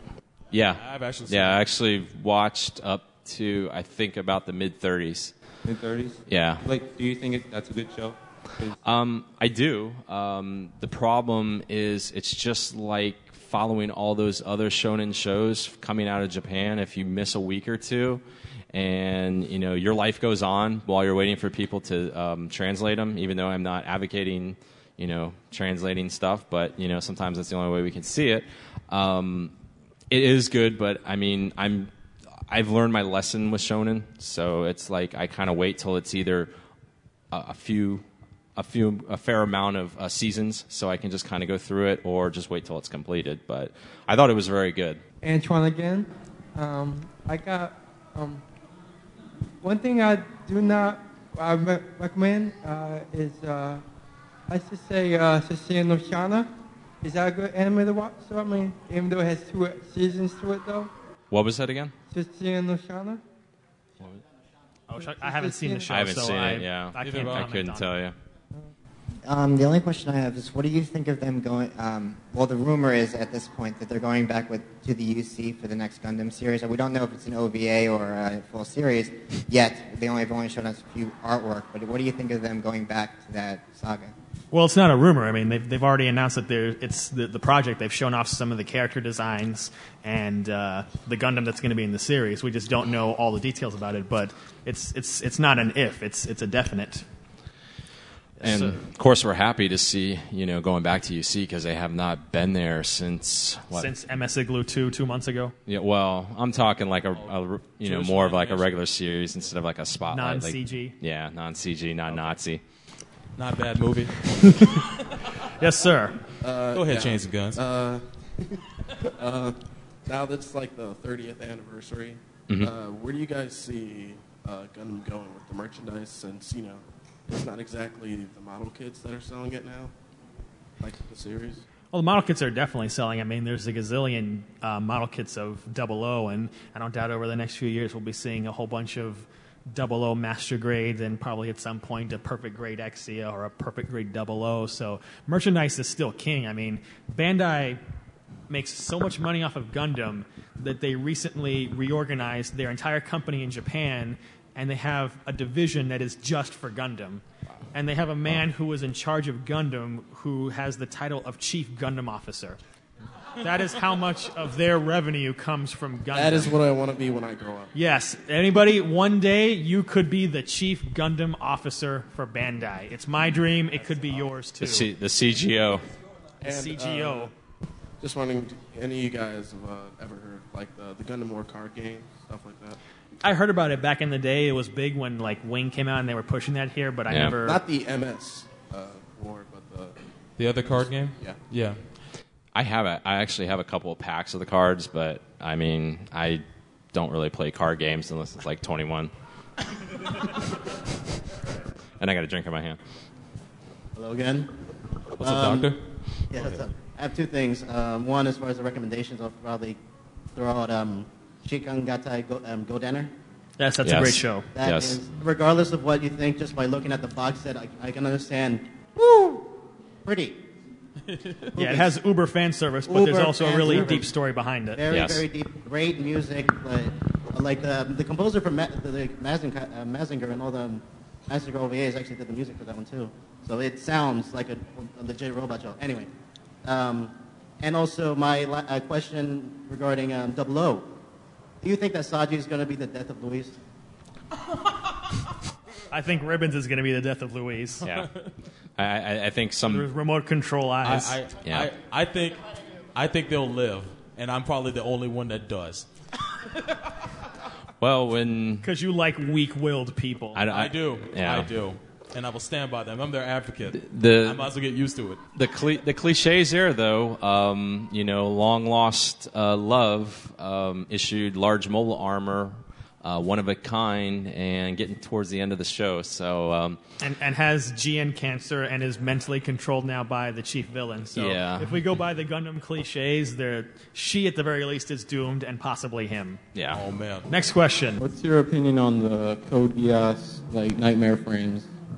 If you've ever seen it. what's the our Opinion opinion, on the them? Frames? Um, I actually liked them, and I'll I'll tell you why. Because for you know, a, a, and it's debatable with uh, Code Geass, especially with the second season. It kind of kind of goes beyond the real robot after a while. It becomes more of a super robot, I think, in a lot of ways. But I like the way that the frames were a lot smaller. Uh, they reminded me like of those uh, armor strikes from like Blue Gender and stuff like that. They're mobile, but yet they're not mobile, and their their mobility comes from a lot of it comes from just wheels and you know being powered like that. You know the ejection seats. I, I, think they I think it really was grounded a lot more into reality because it would make sense that a shorter version you would have on Earth as opposed to like a Gundam or any mobile suit or like even the Valkyries, which are like what 16, 17, 18 meters tall.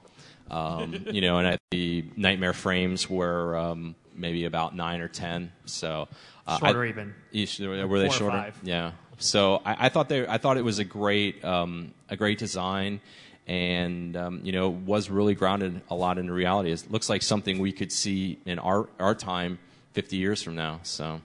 I think um, there were some great designs in the show.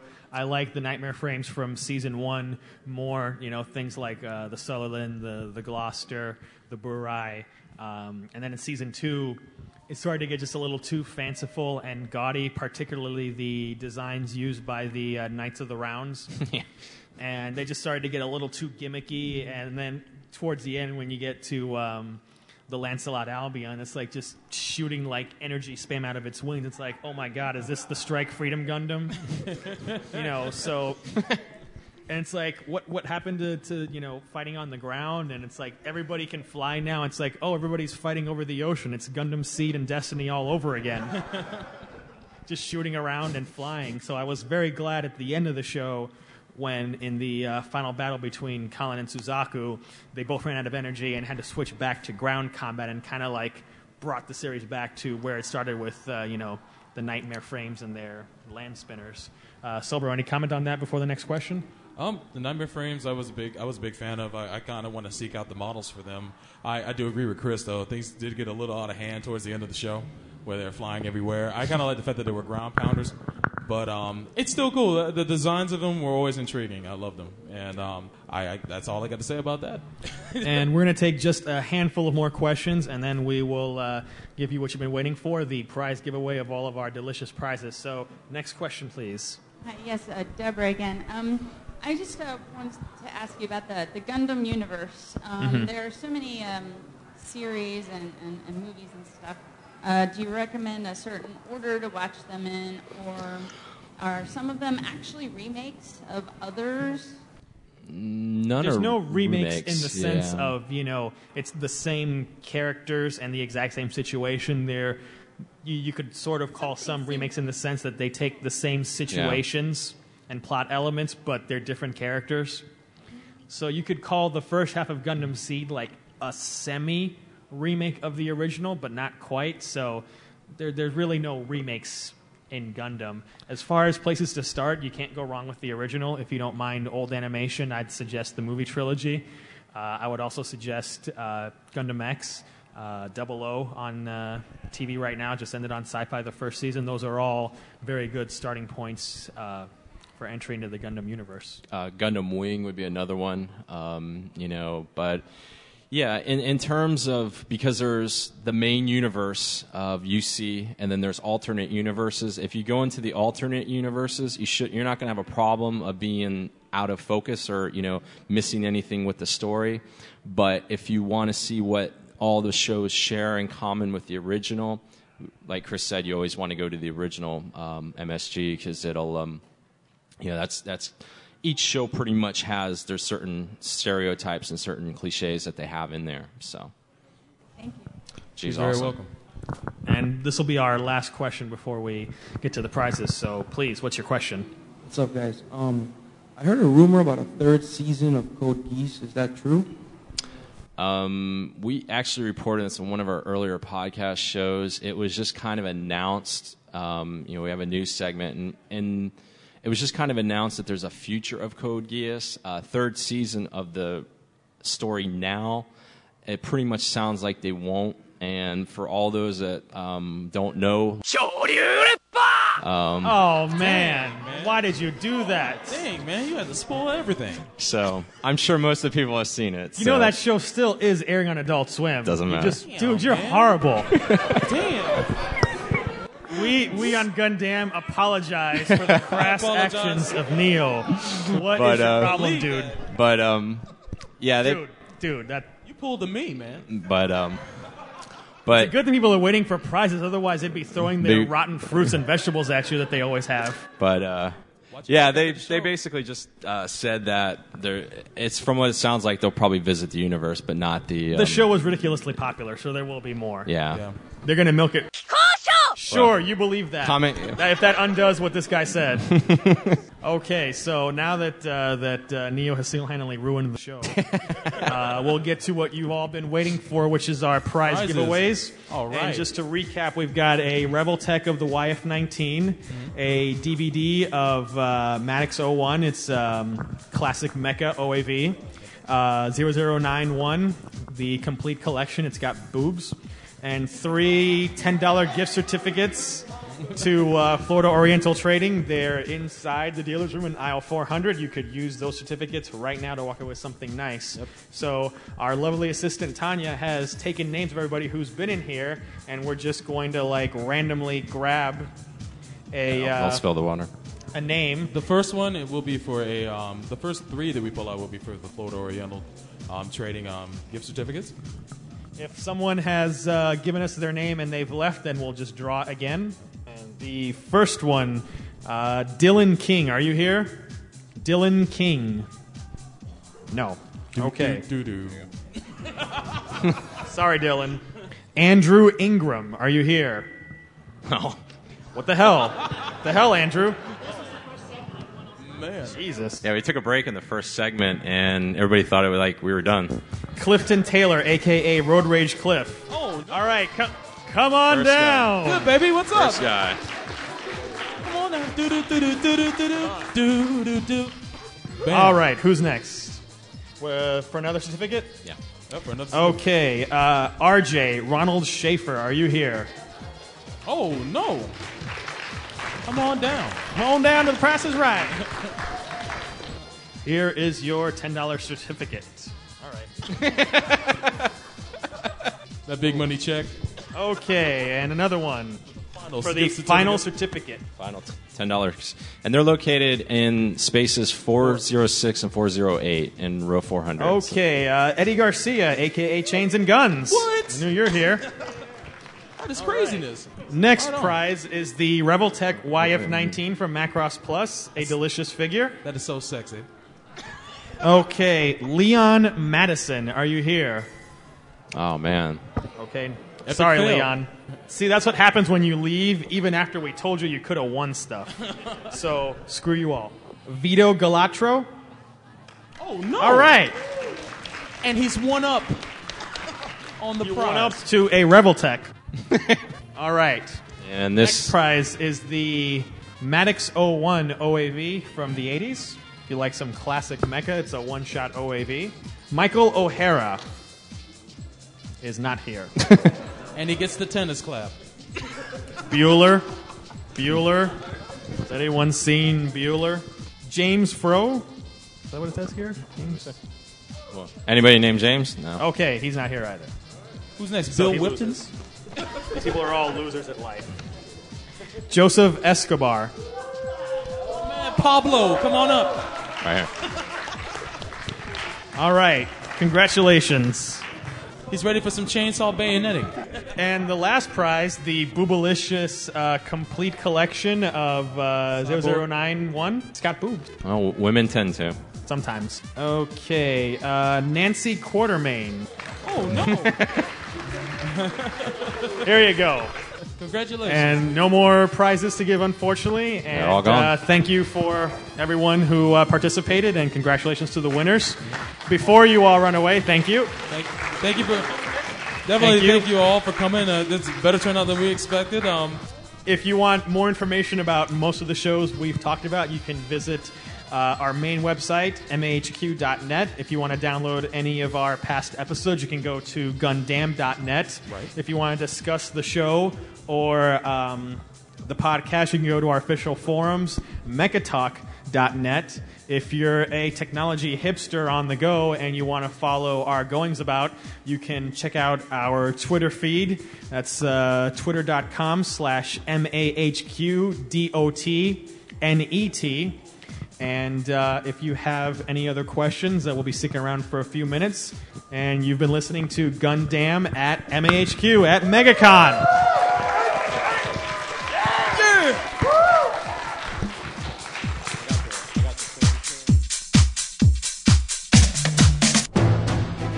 It is Harlock. He's really here. Harlock has just shown himself to the public. I have you surrounded. You aren't gonna escape this one. You're under arrest, Harlock. I want to know one thing. Hmm? Are you here because you're following the will of others, or are you here on your own will? You think that there's no way that I choose to come, right? It's true that there are people out there who still quiver just at the sound of your name. But we no longer live in an era where the majority of humans are all cowards. I'll have you know that I, for one, came here not because I was told to, but because I wanted to. I see.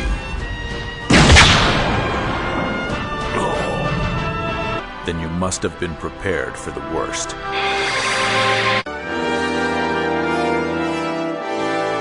Gundam at MAHQ is a Shinjuku station, an MHQ production.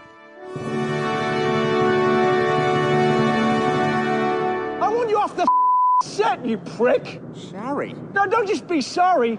Think for one second. I dropped a peanut M&M and it rolled over here. Am I gonna walk around and rip your lights down in the middle of a scene? Those are Christmas lights. I put them up to make everyone happy. Then why the are you walking right through? Ah, da da da da, like this in the background. What the is it with you? Boy, you were gonna owe a fortune to the swear jar. You got any idea about, hey, it's distracting having somebody walking up behind Bryce in the middle of the scene? Give me a answer. I, I don't get it. What don't you get about it? I, I don't get why we need another Terminator. I just, I, I don't, I don't get it. It- Oh, and uh, by the way, sorry, I, I, I ate that last piece of pie that you were saving for yourself. Oh, good for you. And how was it? It was good. I hope it was good because it's useless now, isn't it? Well, it's nourishing me, so that's that's useful. Sake, man, you're amateur. I don't know that word. Stay off the set, man.